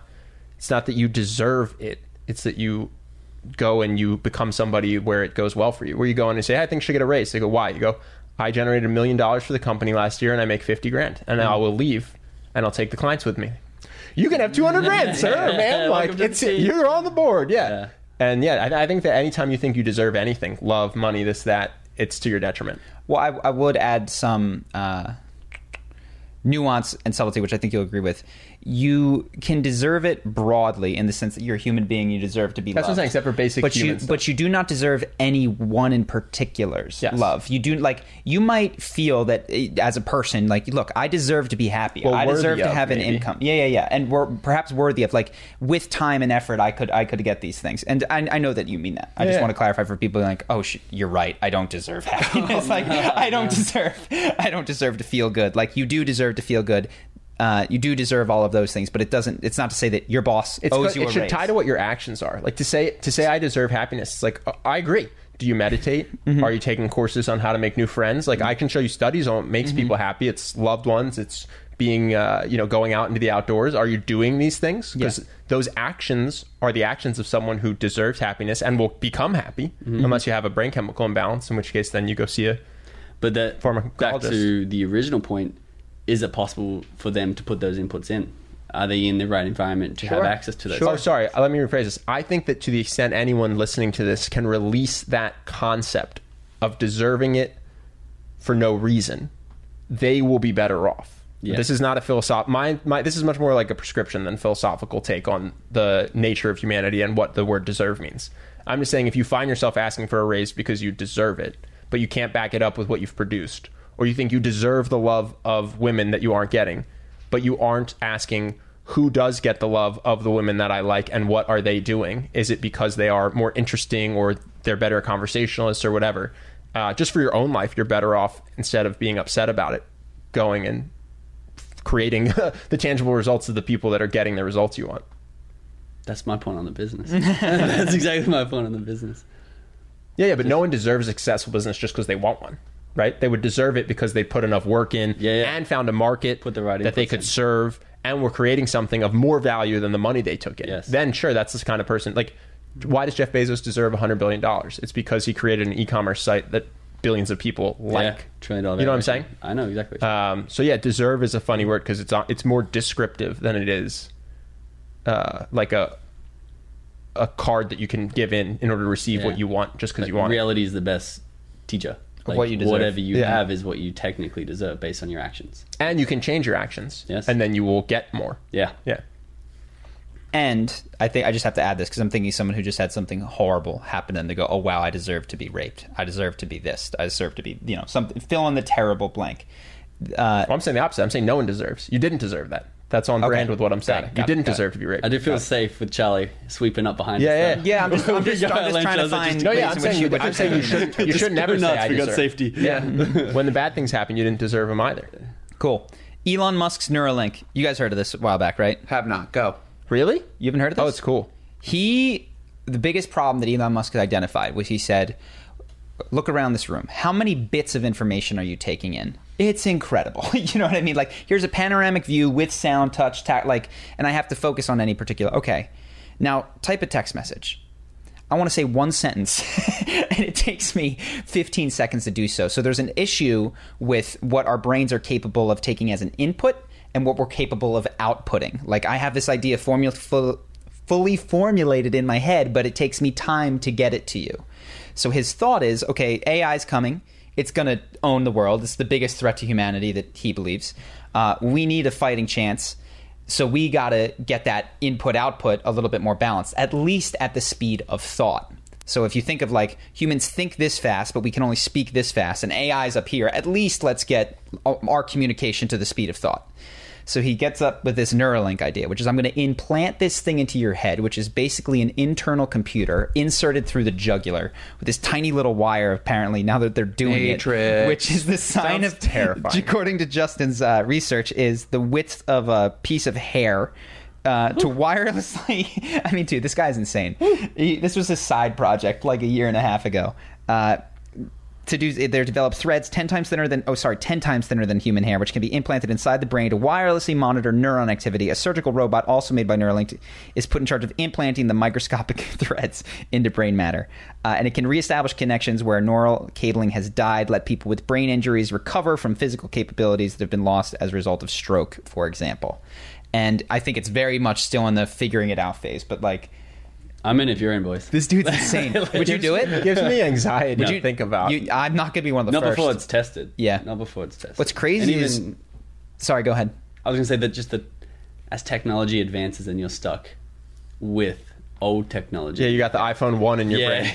yeah, exactly. iPhone 3 with the slide to unlock. Oh, beyond that, dude. say you say you stay analog human. You don't go fully this. You think you can compete now? I think one of those inputs to business success, as soon as this stuff comes out, download becomes having a Neuralink. If you don't have Neuralink, you're For done finances, I agree, but if, if your goal is for anything. fulfillment and happiness, I would take a What if I second. You might be right. You might be right. You got to What if I- define your goal. Download Why don't fulfillment. I I'm just in. download Download fulfillment, please. Well, that's And zip file. well, let's presume that you're right. What you could have is like two tiers of humans. One who is this approaching God level, like is capable of communicating at the speed of thought, uh, recovering movement with limbs, etc. become, you become cells in a giant organism. Yeah, and and that's one tier of humans that are doing everything that's worth noting, and then you have this other tier who like chops wood and like No, man, I'll go. I'll Hugs go. their I'll go one further. The greatest, the greatest minds in the Zen community will meditate for weeks so they can get saying, ten dude. minutes of mental stillness. yeah. Bro, I just got an off switch in my Neuralink. You want me to have no thoughts? I'm literally incapable of having thoughts right now. Yeah. I've hit Zen. Mm-hmm. Because weirdly enough, to your point, and I know it's going to be rudimentary, everything that people do is an attempt to change what happens here. And of course, it's a, it's a cycle, right? What happens here is causing us to do, and it's all deterministic. Forget that. But what you're saying is like, I'm just gonna I'm gonna do 20 years of meditation now. The goal of the meditation is to learn to turn my brain off, Yeah, right? Well, my brain has an off switch now. It's just run by robots. it might So be hyper simplified. I I go- see what you're saying. Yeah, I'm gonna have. I'll take just the part of my brain that operates without thought, keeps my heart beating, but all the thought stuff, turn off for an hour, and I'll have more zen than any meditation person has ever had. Yeah. Any thoughts before we do questions? Now, I saw something cool though for those of our listeners who are I got a paralyzed, question. where Henry has a question. people are using stem cells to um, repair nerves that are broken between their brain and their spine. That's And they can walk again That's super after cool. being paralyzed. Pretty wild. So Pretty- this reminds me of. Just, I, I don't want to get stuck on this. It is sad that we uh, have not a lot of research into stem cells in the United States as compared to other countries, but I'm glad allowed. somebody's doing it.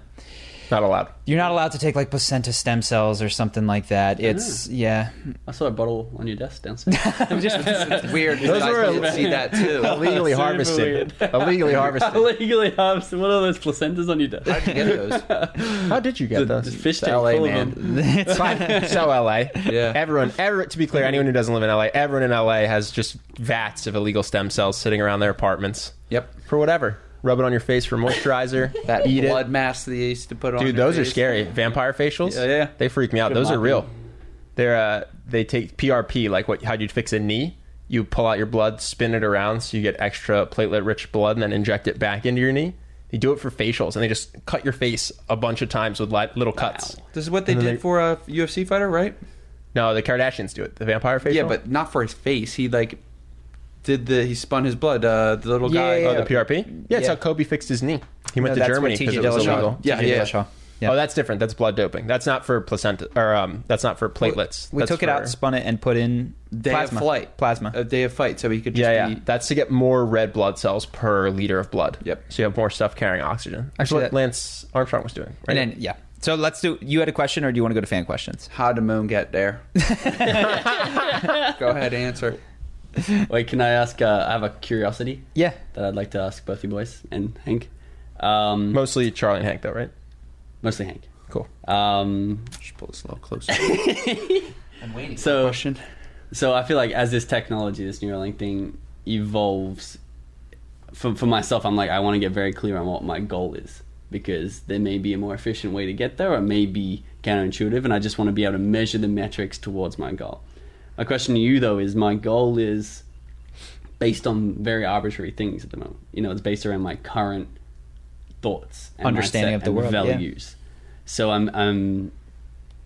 How do you factor in technological growth, and how do you factor in like variables that you don't understand that may just like if my goal is fulfillment, but if I change something I don't care about fulfillment, I can feel, fulfill that second goal very clearly. How Mm-hmm. does that? How do you factor that in? Yeah, yeah. Well, this is a, a real problem for people, right? Because they'll they'll have a goal to be fulfilled or to be happy, but they'll pursue something like a lot of money or a lot of fame, whatever it is, and they, they truly think they're going in the right direction. They get there and they go, "Oh my god, I have sprinted for ten years in the wrong direction, and I achieved my goal."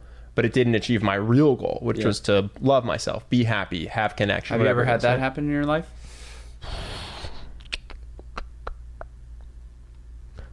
Charlie? Yeah, yeah. I mean, for it to my desperate desire for a um, like a life partner at what point led me to go deep into a relationship with kind of blinders on, where there'd be evidence. No, no, this is a great life partner. I wish it went as well as me and Charlie. no, this was this was an ex, and I and I just wanted it so badly that when red flags would come up, I go, nah, definitely not, because this is the most important. At one point, pre psychedelics, the most important thing in the world to me was a female life partner to grow old with, right? And I thought without that, absolutely no way to be happy. And maybe that's true, maybe it's not, but that belief led me to sprint towards deep relationships and ignore a lot of signs that, hey, maybe you guys should break up, you should try again. Even if your goal is to have this life partner, maybe not with this person.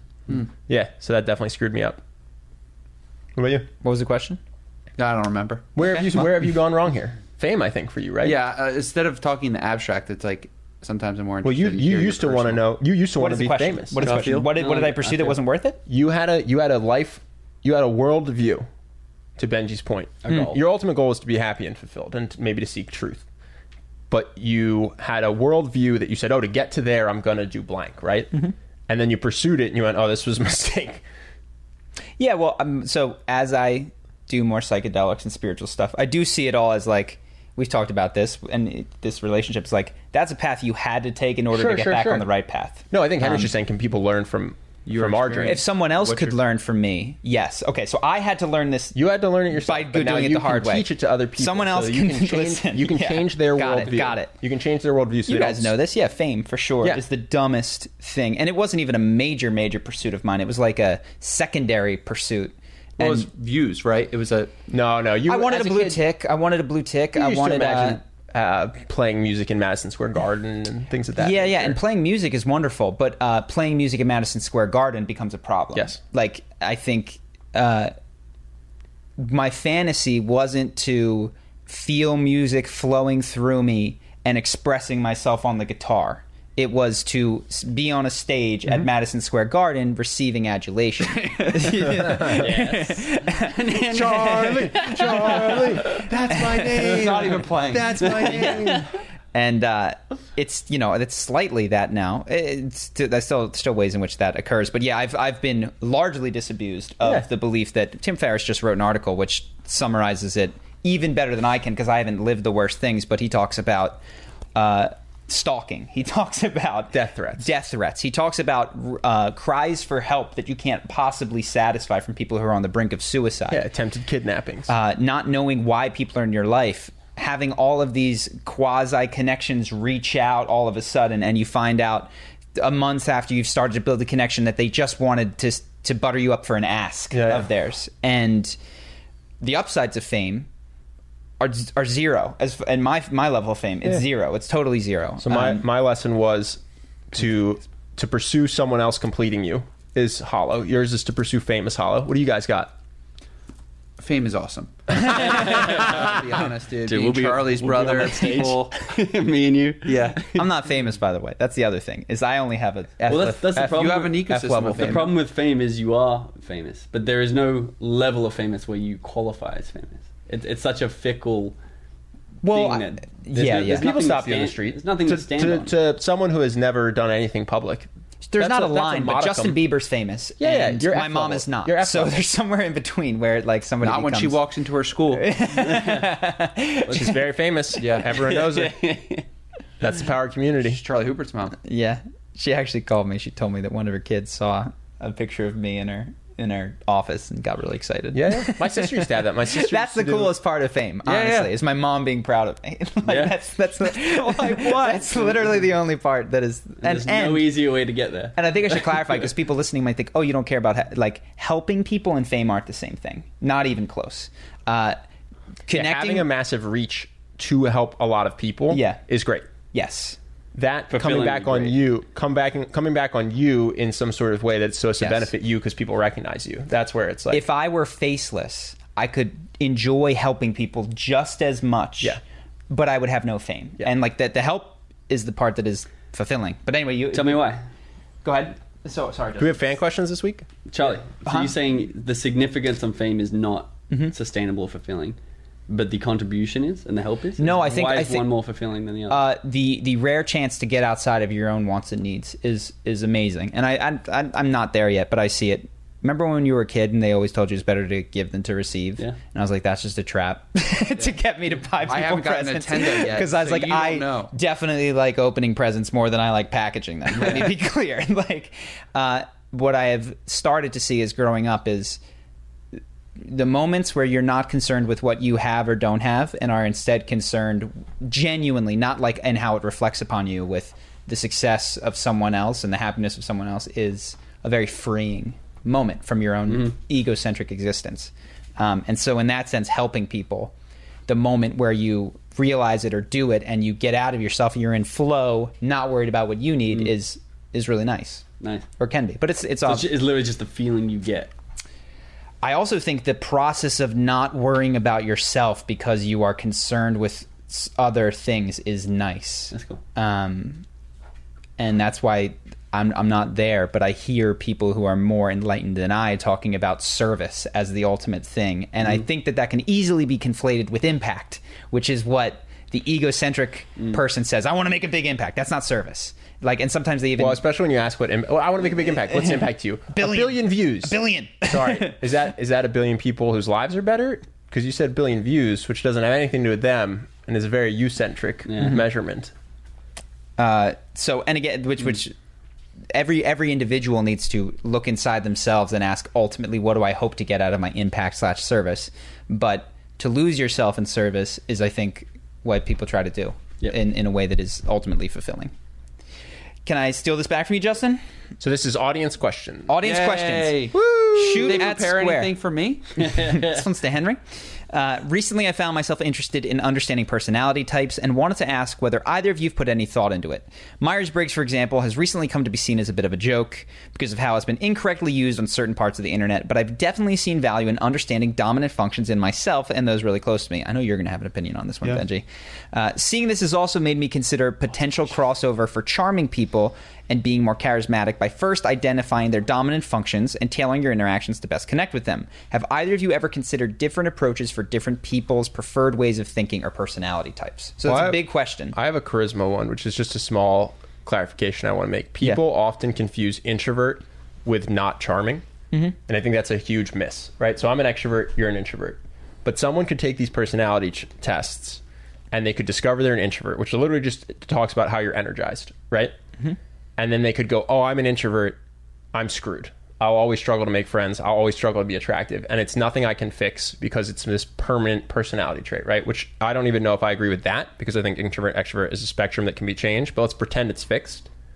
I still think that that's not what this is saying. It's literally just saying that in the middle of being incredibly charming and making great friends and having everyone, you know, want to date you, you need to go find time to recharge alone. That's all introvert means. So I think these things can be dangerous if people read too much into them. That would be my first thing. Sure, use it if it's advantageous to you to get to know yourself, but to the extent you think a personality test tells you things about yourself that you can't be successful at that limit you, throw it out because I don't think that that's what these are meant to be doing at all. Sure. You use disc, right? Yeah, I love disc. You you told me I was high D the other, the Very other high D, day. kid. Huge D. Big D char. Huge That's what D. we call him, man. Yeah. What does the D stand for? Uh, It's like I decision don't know. or It's almost decision making. Yeah. Uh, it doesn't really. I don't know if it stands for something specific. I'll look it up. So uh, I'll, I'll give my brief answer, but unless you have a, a strong reaction to this, because I know that you often I talk like honestly this. thought the questions for you guys. well, well, you you think about this more than I do. what is the exact? The, the, Well, there's a lot of questions. Okay, I'll give you my thoughts. Uh, one, should you tailor? Is there any sort of structure that I use to tailor my interactions towards people? Uh, occasionally, I use Tony Robbins' stuff when I'm trying to be persuasive with someone. I'll note if they're a matcher or a mismatcher. So if you're trying to be persuasive and someone just disagrees, disagrees, disagree, you can double bind them, right? You can go. You're right to be Sneak skeptical, or you know, you, you can recognize those sorts of things. So th- That's the best. You're right. You are right to be skeptical. I I'm not be- skeptical. Excellent. Now, now we may proceed. Yes. That one's awesome. So so Tony's stuff is actually it's not particular to people. It just talks about the six human needs common to all people. But I don't in my interactions think, oh, this someone is an INFJ, therefore I ought to be different. Maybe I might benefit from it, but it's not how I that's at least consciously am thinking. I do on occasion notice that someone is going to be quiet in a group, so I might ask them a question, but that's not that's not something that I uh, change my behavior based on. I would also say it's very it's very fickle. Like if you're interacting with someone for an afternoon Mm-hmm. and you're trying to tailor your actions around them, you're not working on yourself. Yeah. Like I feel like you're better off to understand what type you are Hmm. and what you're going to lean towards and what you're going to most likely forget. Like I'm also high D, big D bros. Dominance. D is dominance. It is, I think it, it's like a bird's eye view. I'm very terrible with the details. Mm-hmm. Like I, I don't read, I don't proofread. It's all terrible. Mm-hmm. And it's I think for me it's good for me to have learned that and then hire someone who is very high C, which is very detail oriented, and work together. And I'd say in social situations, Yeah. you probably want to know where are your weaknesses and where are your strengths, and then just know that you're just an archetype. Like Yeah. there's many people like you, and you're going to make these mistakes. Know them ahead of time. Mm-hmm. I, what do I do if I'm just really high in all of them? just an You could be. expert. just 100% in all of them. What does that mean? You're very high I for sure. Ascended. Ascended. Influence? influence and it's like Thanks, um, man. it's like social like working in a team working together So Like the area where I think this is, I I think in my social life, I almost completely threw these out. I had the same thought that these were jokes, but where I've been like begrudgingly come around to them is when it comes to hiring. Yeah. I, I I don't like these tests at all, except then you're hiring someone, you go, "Oh my god, I was going to hire myself." like, like we're the same. I actually need someone who's different and is not and and and who I might not immediately click with. So in those sense, the disc test, for instance, is is very useful Yeah, for 'cause trying to find the right person. when you're making friends, you, it's oftentimes people like people that are similar to them. But when you're building a team for anything, if you are all the same, then you're all gonna have the same weaknesses. What about a relationship or uh, That's a good question. counterpart? You guys are experts. I'm not. I've actually. I wonder if there would be any sort of data on types that work and not work well. I hate the word work well. Like that make one another happy. Geminis. It's That's Yeah. amazing. Though the one thing that I have heard, which I don't know if this is true, I actually don't know. Capricorn. That's the LA type that you want What to know. What are you know talking about? We're talking about Myers Briggs. Gemini. I'm a Capricorn. I'm a, I'm a Leo, baby. Yeah, I don't know. I don't know if it's true or not, but there are people who purport that the the key to having a happy relationship is to be equally distant from the middle of the masculine feminine spectrum. Which is to say, if you are, and it has nothing to do with gender, but this is just the traits they make up for masculine and feminine. Which is if you're fairly in the middle, you will be happiest with someone who's fairly in the middle because you're going to feel like someone who's too far to one side is too much of something. And conversely, if you are hard on one side, you're very masculine or very feminine. This theory would purport that someone who's really equally distant on the other side is going to make you happy. Which I don't know because that's not how my dating has been in the past. I feel like, but maybe that's why it hasn't worked out. Sorry, when you were saying that the entire time, I was just thinking of Ryan Gosling going, "You," or is it Tom Cruise? You. Complete. You, Me. me. yeah. no, that's the thing. I have no idea if it's just to be clear. I have no idea if it's accurate or not. But that's would- that's a theory feel, I've heard. Uh, love languages, I think, are very important. Also, on the I've dating seen apps are good incredibly important. personal My love language is gifts. gifts and gifts. So Gifts and down gi- on love gifts. I like receiving gifts. no, the love languages is is good. I think the biggest thing is people try to understand their partner's love languages as an attempt to try to Persuade. give those. Mm. And I think the best thing you can do if you're going to use the love languages is figure out how do I naturally give love and then find someone who interprets that as receiving love. Does that make sense? So like I'm very touchy. Rather than finding someone, oh, this person's gifts, I'm going to set a phone reminder every month to get this person a gift that is so inorganic. The best thing I can do, I think, is go listen. The way I express love is compliments and touch. Mm. So I should find someone who, when they get compliments and touch, feels loved, and then I will effortlessly make that person feel loved. You know what I mean? So that I like the love languages a lot, but that's how I think you should use them. Whereas mm-hmm. before, I was in a mismatch, and I was like, "Cool, you like quality time? I hate quality time, but I'm going to force myself to do some, so you'll be happy." And it's like, well, now I don't want to do this, and she didn't like touch, and I love touch. So, well, okay, push yourself out of your comfort zone to scratch my head a little bit more because it makes me feel loved. It's like, no, this is terrible. You should just find someone that likes to give quality time, and I should find someone who likes to give touch. Have you met a girl who you're attracted to whose love language is not quality time? Or what you purport your love languages are. I don't know because I've kind of moved away from that model. Honestly, I actually feel like it happens unspokenly if you're if you're finding the right uh, person. But yeah, I mean, actually, someone I'm seeing now, her thing is definitely not quality. Is time. it? Yeah, for sure. Because she says she gets she feels smothered when people try to see her too much. I gotcha. Is that because you're laying on top of her? Or Your lat is Sorry, in my mouth. she does. She does say that I'm a bit too heavy your for dog that. is just licking her ears? Cool. Next question from Anonymous. Hi, Charlie and Ben. I'm 19 years of age from Ireland. I've been a huge follower of the channel for three years. Himself mm-hmm. exactly. Yeah, we ask him anonymous. to. We ask him to. Hey, I'm David. Uh, Social security number is. Sorry, go ahead. All right, so I've been a huge follower of the channel for three years. I'm particularly interested in the topics of self development, self worth, self love, codependent relationships. I've been with a girl who is part of my friend group in college for the past two months. We've kissed multiple times, had sex once. First time we kissed was on the night we first met one another at the bar. There may be a chance of relationship as the as at the moment we are not strictly exclusive, but not necessarily seeing other people. So don't know. It sounds like. She has said that she ended a two year relationship during the summer, which was very difficult for her. And she said to me, if she was going to get into a relationship, she didn't want to make the same mistake. I don't know what what was the cause of her previous relationship failing falling apart. So he doesn't know what that mistake was, okay? I have not been in a relationship before. Here's the issue I'm quite self aware and I'm recognizing compulsive and addictive feelings towards her. Good for you. That is good for you. I keep these in check. Yeah, good luck. Good. However, I'm aware that if I get into the relationship, I may become codependent based on how I feel about her now. I also understand there's a good chance the relationship won't last forever due to its addictive nature, may cause me a great deal of pain. My current approach is to continue into the relationship, enjoy the time we spend together, and accept the pain which I may experience at the end. The Altman. and perhaps Yeah, yeah, yeah. Call that the Altman. growth. What do you think of my approach? Do you think this matters at, at my age, and should I just play it day by day? Any feedback would be great. That's the Altman. That's the Altman, baby. Just enjoy it while it lasts and then take the pain. Uh, I think the only thing I would say is when, I mean, it's just would be natural for me when someone said, I just got out of a two year relationship and I don't want to make the same mistake twice, I would just go, What mistake? Uh, so I would say, don't force that. But if it comes up again or she says it, I would definitely figure that out um, personally because I just would be curious. But especially if you're considering dating her, Yeah, there's I wouldn't cut ties just because you're afraid that you're going to get hurt. I would definitely not do that. Yeah, yeah. Because so, I don't know if this is exactly what they were saying, but in the book that I was reading last night, it's got a mantra that is they say is a healing mantra, and it's "There's no way out of pain," which is weirdly enough, Say it a bunch of times. there's no like way out of pain, and you just relax, and you go.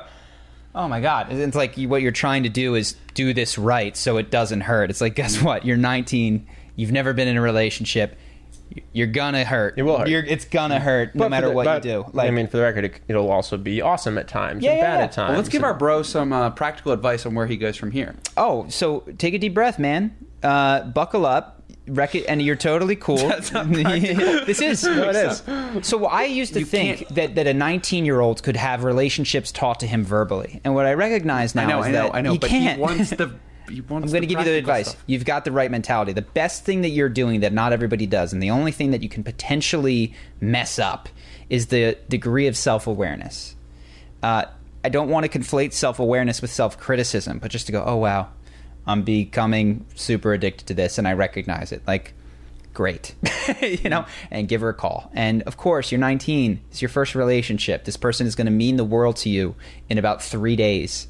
You know, like that. That is going to happen. And trying to avoid what other young people do, I think, is quite frankly impossible. You have like it's good to be young while you're young. It'd be worse to be doing this when you were 39 years old. You know, so. Why? Uh, well, one because you're not hopefully dating a 19 year old at that Oh, point. okay. That math Who checks was out. at that same level. Disagree. Uh, and it's not it's not like you're a bad person at that point, but it would just be nice to have started that journey a little bit earlier and and to have gone through the early stumbles that you're inevitably going to do. If So th- anonymous Irish man was 19 from Dublin. David, what? Imagine his name is David. If he is Charlie Houpert, like if that is you, Yeah. back then, and you could deliver one piece of advice, so I'm obsessed with I know her name. I have, Yeah, a- say I have a piece of advice. Say it. yeah, good. That's that's. I'm obsessed with her. I'm totally crazy about her. She's dated someone else. You guys have hooked up uh, once or twice. yeah. it's a little bit different because in this situation, you've had sex with her, which would be Not shocking me. for 19 year old Charlie. Oh, I see. I see. I would say at that point in my life, you can get into a relationship, but, but and this is contrary to what I often say on the podcast, at 19, focus on self development in the sense that, like, learn the guitar, uh, tr- take a study abroad trip, learn to paint because you didn't know how, take a salsa dancing lesson. Like, invest in what is uh, the the normal self development stuff. Go to the gym, all that kind of stuff. That's the best thing to be doing. 19 to whatever 30 or I don't know. What do you think? Yeah, I think that's a, I think it's great advice. Uh, the one thing I would say, which is going to be, I think it's hard to implement, but it, it would be my number one piece of advice is, as as important as this seems, I want you to know that in ten years you will laugh about how important you think it is, and so when you do find yourself incredibly despondent or obsessed or whatever, to the extent you can just take a break and go, I recognize that this is because of where I'm at in life, and that when I'm 29, this is going to be hilarious because it won't have mattered at all. I think that'll be really helpful because I know some of my unhappiness in college came from thinking that certain relationships really mattered and then they wouldn't last more than a couple months. And I would go, oh my God, this is the end of the world for me. That was my one shot at marriage. I'm doomed. And if I could have just given myself the mindset of, this is totally fine. You're going to be a okay. You're going to feel like this or stronger about someone else within a year. uh, that would have served me the best. It's just going, this isn't the end of the world. Take a deep breath. Try to just enjoy it for what it is. Yeah. Mm-hmm. Well, what's weird is that that's that's every stage of life, right? Like there's, I think of it as high school, where you're in high school, and it's so important mm-hmm. to be liked and popular and get the girlfriend, and whether or not you were picked, and then you go to college, and instantly you have this perspective on high school, which is like, what a joke that was! Yeah, like yeah, yeah. college is what's important, frats and drinking, and then you leave college, you're like. Those stupid frat handshakes that I thought I needed to get into the right one, and it just at every level you look back and go, "What a fool I was," mm. not recognizing that you're currently Yeah, yeah, yeah. that you're currently there. So uh, yeah, that's wisdom is is recognizing that where you are today is in high school still thinking that your stuff is important. So good luck if you're that wise at 19. You're the man. Yeah. Hashtag No, and I think yeah, that's that's a powerful thing. That's one of the best things that psychedelics give me. Sometimes I go in thinking about a problem. I'm like, yo, I'm going to take this ayahuasca and it's going to fix this problem. And I take the ayahuasca, and the immediate recognition is this is a stupid problem. It doesn't matter. I like like, that. yeah, I just I literally will just lay down and laugh. I'll just burst out laughing because I don't have a solution for the problem. Yeah. but it's so inconsequential. Mm-hmm. Oh, this business thing, this relationship. It's like Too much bicep muscle. relax. Yeah, It doesn't you'll be growing. fine. Well, good luck, anonymous. I feel like he, he's Oh, anonymous. very. Anonymous asked yeah, it's two incredibly questions. self-aware. Yeah, I like it. Two questions from anonymous this week. Top five. No, you're doing great. Top five. You're doing great, anonymous. Like you're killing it. You know to avoid a codependent relationship. I was sprinting towards one. I wanted one so bad. You're going to be addicted to me. You'll never be able to leave, and I'll suffer greatly for it. Perfect. Sick. Uh, so in a, in a previous episode, Charlie mentioned a tolerance threshold for living frugally or uncomfortably. How do I know what my threshold is? For some reason, I've always thought that there might be some kind of appeal to living on a tight budget. But that being said, I've never really struggled much or had anything go wrong in my life, so I don't know anything about it or much about it. I'd love to discuss with Charlie and Ben about how they determined that they were ready to quit their jobs and start a business. Just to clarify, I'm a first year university student. I've never worked for a salary. So this this guy is wondering, I think, if he can suck it up, bootstrap, live on the floor, etc. And he wants to know what his threshold is. And well, two answers. One, you won't know until you're there. So I didn't know that I wasn't going to struggle until I was really not that worried about Were it. Were you scared about it though, going into it? no. Uh, So that's indicative. Yeah, I really was just uh, and and two, uh, which I think might be. I said you have to sleep on the floor. You said sick. I get to live in New York. Yeah, yeah, You know yeah, what I mean? Like Yeah, you, you, it wasn't. A, oh, how am I going to survive on a four-inch cot? That just wasn't your makeup. Yeah, and I also wasn't very even I guess the first whatever 20 years of my life I was not into stuff in the same way like I liked video games but like I didn't like nice clothes or nice spaces or nice I didn't like nice anything. I liked my dirty room. Uh, so it was very easy to me to go sleep in a dirty corner. Yeah. That what about was- you, Benji? That was you, hardly a downgrade. You have an incredible story. Uh, Do you want to give the quick highlights of the Brazil setup, or you want me to? Yeah, I like this question because we're all, I think we're all very different. We're all Yeah, yeah. That's why I kick it. That's why I kick it to you. I, I don't have a good answer for this. You do. You have a great one. Uh, Dude, you you're- offer a really good perspective. to Yeah, it. crazy different. And so Totally different. Yeah, totally all four different. of us are all on different sides of the spectrum, so I don't think there's a concrete recipe. Sure. Everyone's different. Um, for me, I was on one side of the spectrum that involved uh, having about 2,000 Australian dollars in my bank account, moving to Brazil, paying about 1,000 bucks for the flight, and then um, having to buy a bed, which was like another 1,000 bucks or something. I'm like, They're so expensive in, In Brazil. Brazil, For anybody who's going, "Oh, you got a nice bed." No, you didn't. No, no, it was terrible. No, you didn't. There was no Craigslist, and you had to like No get- Amazon. Yeah, Go no straight to Amazon. a go straight to a store. store, pick the crappiest twin-sized bed, Mm-hmm. and thousand dollars. Well, you didn't have to because Benji only had a thousand dollars. I had so a he did thousand, not do that. and then 500 of uh, rent was due in, in a month, 30 days. So yeah, I, we had security deposit. I went the extreme route of just being like, just put yourself in the environment and you'll adapt to it and you'll grow and you'll find a way, um, or you won't, and I'll be back in college having a good time. Yeah. either way, either way is a win-win. I guess is an important takeaway. I didn't have anything to lose. and important to recognize that, which I think isn't true for everyone, but I understand we're on a podcast. Like we had no kids, an understanding that our family was going to make sure that we did not starve to death or mm-hmm. sleep outside. Yeah, for sure. Net. Yes. And with an understanding that there was no outside, there was no starving to death, there And was some. you guys were 19. We were 25. Yeah, 20, 21. Oh, you were 21. Older, yeah. 21. Yeah. We were 25. But we, yeah, that the worst case scenario for you and I, and it was very clear, was like not that bad. It was Yeah. still food, still shelter, Yeah. uh, embarrassment, but it wasn't catastrophic in our minds. It wasn't starve to death or have a child that you can't that I couldn't Right. support. Exactly. Right. Exactly. Yeah, So- it's, it's important. It's Yeah. a win, it's a win-win. Either I'm in Yeah. college doing having a good time around But- Brazil, making business. To get by, you slept on a plank of wood instead of buying a mattress. slept. I slept on a box spring because I remember we went to this one bed store and it, everything was like a thousand bucks, and you guys like, yeah, we'll probably get like just six of those, one for everyone. And like, oh, okay, uh, maybe I'll shop around a little more. Remember taking a bus. I spoke no Portuguese along like the beach to this really like I Google mapped like a cheaper bed store, and the only thing in there for like it was like still four hundred bucks or something crazy was the box spring. Yeah, yeah. and it's just it's wood. It's like really solid. And I'm like, okay, box spring. Went to the two dollar store, bought like a ten dollar doona. Just box spring, laid the doona on top, had a pillow.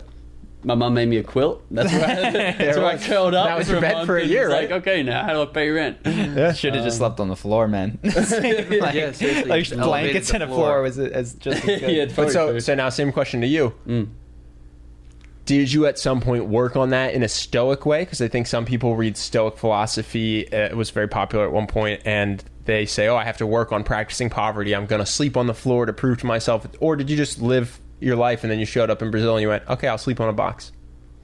yeah, the second one. Yeah, that's think- what I figured. I, I think for both of you, it just seems like you were comfortable with poverty. You never worked on. No, there was no effort that went into it. Yeah, Yeah, that's the, that's the thing that uh, I'm sort of understanding. is And we that- got to be fair. This isn't poverty. Like I, I get, like it was relative poverty for our lives. but sure, it sure. was- I'll give some, but I'll give some We context. were in a You had level five apartment well, building. Yeah, you we- had off the ground. twenty Off the grand ground. in the bank, twelve grand. In the, what did you? 14. You had 14. fourteen grand in the bank, 13 or 14, and yeah. you owed ninety thousand dollars, Oh, oh, probably yeah, ninety to one hundred thousand. One hundred thousand dollars. You had a, a net worth of negative eighty thousand dollars, something. and like that. Benji had after buying your box spring 500 bucks. five hundred dollars in the Yeah, bank account, Australian. and rent was due in a month. which is not a good exchange rate. and it was five hundred dollars, And right? no- and that's- no income. Those Yeah. are the exact. Absolutely no fi- I income. just want sure we won't call it poverty. Those are the exact financial situations we're talking about. Five hundred dollars in the bank, five hundred dollar rent due in thirty days, no job, and no income, Mm-hmm. right? And what you did was you started working for Google, right? You started. I they- did, and it's not would- as Google sexy as that image. they would- sounds. no, no, no. Yeah, sorry. They would go ahead for Google Image. So So we, Google image result search, uh, and they paid twenty dollars an hour. Um, and basically, I just assessed image results to see if they're accurate. is this a cat? Is this cat? Yes or uh, no? Yes, it is. but then what I did is I borrowed your boys' computers and Yep. got two more Google jobs. Sixty dollars an hour. sixty dollars an hour. Yeah, but- dog, cat, cat, cat, bus, bus, bus, dog, dog, dog. That's exactly what it was. Yeah. and hustled it up from there. Yeah.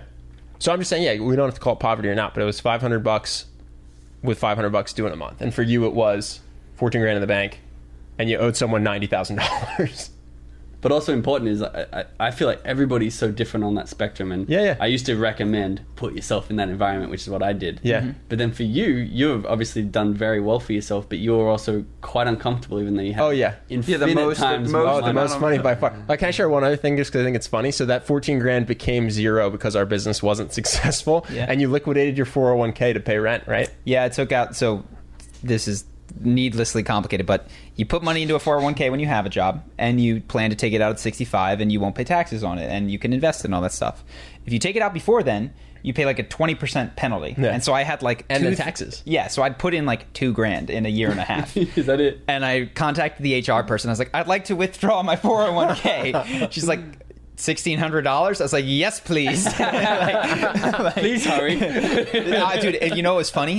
What a windfall that was. I was Yeah. like, balling, I was flush, man. I had so much money at that point. I went from three digits for like months on end, and then I was in four again. I was killing it. Yeah. I was. The I other was thing that go. we I did- love that story. Oh, you were tutoring. You were teaching. I was tutoring. right? Yeah, I was. I, so I, I did SAT tutoring. I Airbnb'd my bed to a number of people and slept. Oh, on that was hilarious. Yeah, yeah. we exchanged. We like took sh- shifts for going living room and having our bedroom be Yeah, yeah. Airbnb. yeah. Chat, just when you on the couch? Constantly. Did you Airbnb. Your wooden block of bed? No, I think I got a bed. You got a mattress by the time. Up. Okay, nice, There's a thin. There's a double double doona. nice. Double comfort. Double doona. What do you What do you call them over here? Yeah. So flip side. I was very, I was Okay. very nervous about poverty. I don't know why, but uh, the idea of running out of money was very terrifying to me. And so my solution was to go work for four years before leaving, and try to bank as much money as possible so I could have the biggest safety net possible. Because I didn't do the stoicism of oh I'm going to be okay. I just went I feel very not okay. So you quit your job a year before me, a year and a half before me. a year, plus a year. Yeah, and you were working full time, and I would go work a full job and then come back and start working on the company at night because I wasn't comfortable with that. So I didn't do the stoic thing. I just accepted my tolerance or lack of tolerance for it and went, okay, what's the solution? Mm-hmm. Huge nest Big egg. bank account. Yeah, yeah. Okay, how do we do that? All right, let's do that. We'll work two jobs basically. Mm-hmm. I'm curious for the Hoopits, but you weren't comfortable having like no money. I was very uncomfortable not creating that freedom for myself. Like after living with you guys in Brazil, just having a good time. It was it was amazing, and I was very uncomfortable with going back to another life mm-hmm. and going to a nine to five. So I did have an uncomfort pushing me. Yeah. I'm curious if you guys did as well, even if it wasn't a, a fear of having nothing.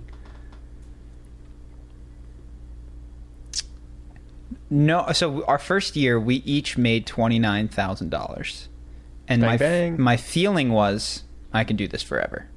like Okay. like if this is what it is to work to work, you know, but not crazy hours and hang out with your buddies and make enough money to buy the skin of your teeth plus Airbnb plus uh, a couple reais from from uh, tutoring whatever. I was like, I could do this forever. This is this is a completely sustainable plan. So I actually didn't worry that. It But when you were taking end. about out that super maybe when I was or the 401k.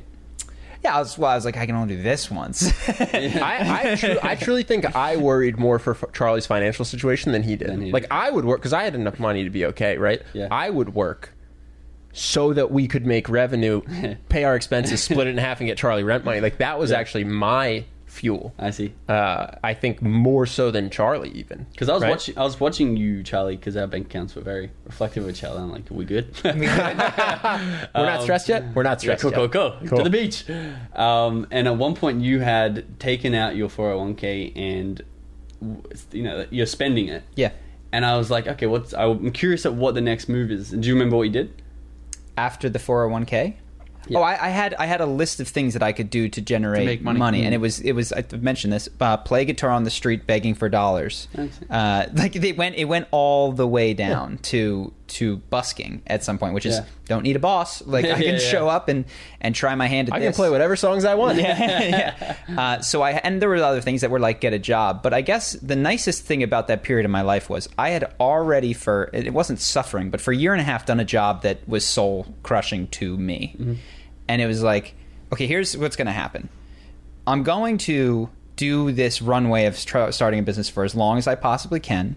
And when I hit the absolute no negotiating with it bottom, I will go beg for one of those soul crushing jobs for another year. Okay. And I will try this again. It was like, I am going to repeat this cycle until I don't have to go back to the soul crushing job. Yep. And I understood. I was like, I might have to. You might have to, I might have to. Uh, it might take four cycles of this to Yeah. get all the way through. And No, honestly, yeah. that's what Henry did. Henry Henry quit, went to Brazil, Mm-hmm. and then had to go back and get a job. Um, to your question, I have two things I'd like to uh, respond to. For one, personally, I didn't really see myself succeed until I was in enough pain to make it happen. So when we were in Brazil, and you guys just shared your stories about uh, your your your Brazil stories, I didn't create any business or any assets while I was there because I had mommy's credit card, uh, and I didn't need to, and there was no there was no f- uh, fuel under the fire.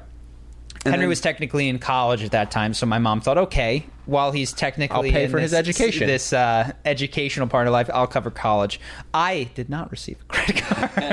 I would Henry occasionally bought me some acai. He bought me acai's and chicken from from mom every now and then. Uh, and then to your again personal story to your second or my second point would be uh, when I realized that I could be successful and you might do this too is that I realized I could uh, Charlie had the conversation with me at the time that I would be in the same exact position if I quit and had to go back to my job 6 months later or a year later that there was literally nothing to lose and I didn't actually like feel this way or think this way, um, but Charlie was helpful and you guys were helpful in realizing that that I, that I could just go back to what I was doing, that or even at a lower lower club level, level Yeah. lower monetary level. No, I think people often think that it's going to be the end of the world if they quit a job, and oftentimes you just slot right back in. So, uh, to just wrap this question, it sounds like you want to find out what your floor is, and the answer is, well, you don't know until you try. So, like, But yeah, I, yeah. The other thing is you kind of have an inkling, right? If it stresses you, it's going to stress you. Yeah, yeah. If it doesn't, if the idea of it doesn't stress you, it's likely that you'll be okay. Yeah. If the idea of it while you're not doing it causes you anxiety, like it did for me, then it's going to cause you anxiety, and you should plan accordingly and get a nest egg. I think mm-hmm. we all had a decent idea before we did it of how we were going to feel. Yep. Mm-hmm. and then we're steered. By our internal Yeah, yeah. No, one, I'm saying no one was no one was off. It's not like you're like, oh, I'll be fine, and then it's liquidate 401k time, and all of a sudden you panic. Yeah. you lose your mind. You know what I mean? Just didn't happen. So I think yeah, you you have a good sense. Go with your intuition. Cool. Any other questions? Audience That's questions? it. Thank Oh, you, man. people. That- Audio? It's not the end of an era; it's the pause of an era. So thank you everybody who listened. Uh, I, this is my camera now. I'm used to this one. Thanks everybody. This is episode 47. We'll probably get to 50 with with a couple of guests and In, stuff. two, in 2020? Sure. What? Peace out, everybody. Thanks for coming on, guys. Later. Peace. guys. When you need mealtime inspiration, it's worth shopping Kroger, where you'll find over 30,000 mouthwatering choices that excite your inner foodie. And no matter what tasty choice you make, you'll enjoy our everyday low prices, plus extra ways to save, like digital coupons worth over $600 each week. You can also save up to $1 off per gallon at the pump with fuel points. More savings and more inspiring flavors make shopping Kroger worth it every time. Kroger, fresh for everyone. Fuel restrictions apply. When you need mealtime inspiration, it's worth shopping Kroger, where you'll find over 30,000 mouthwatering choices that excite your inner foodie. And no matter what tasty choice you make, you'll enjoy our everyday low prices, plus extra ways to save, like digital coupons worth over $600 each week. You can also save up to $1 off per gallon at the pump with fuel points. More savings and more inspiring flavors make shopping Kroger worth it every time. Kroger, fresh for everyone. Fuel restrictions apply.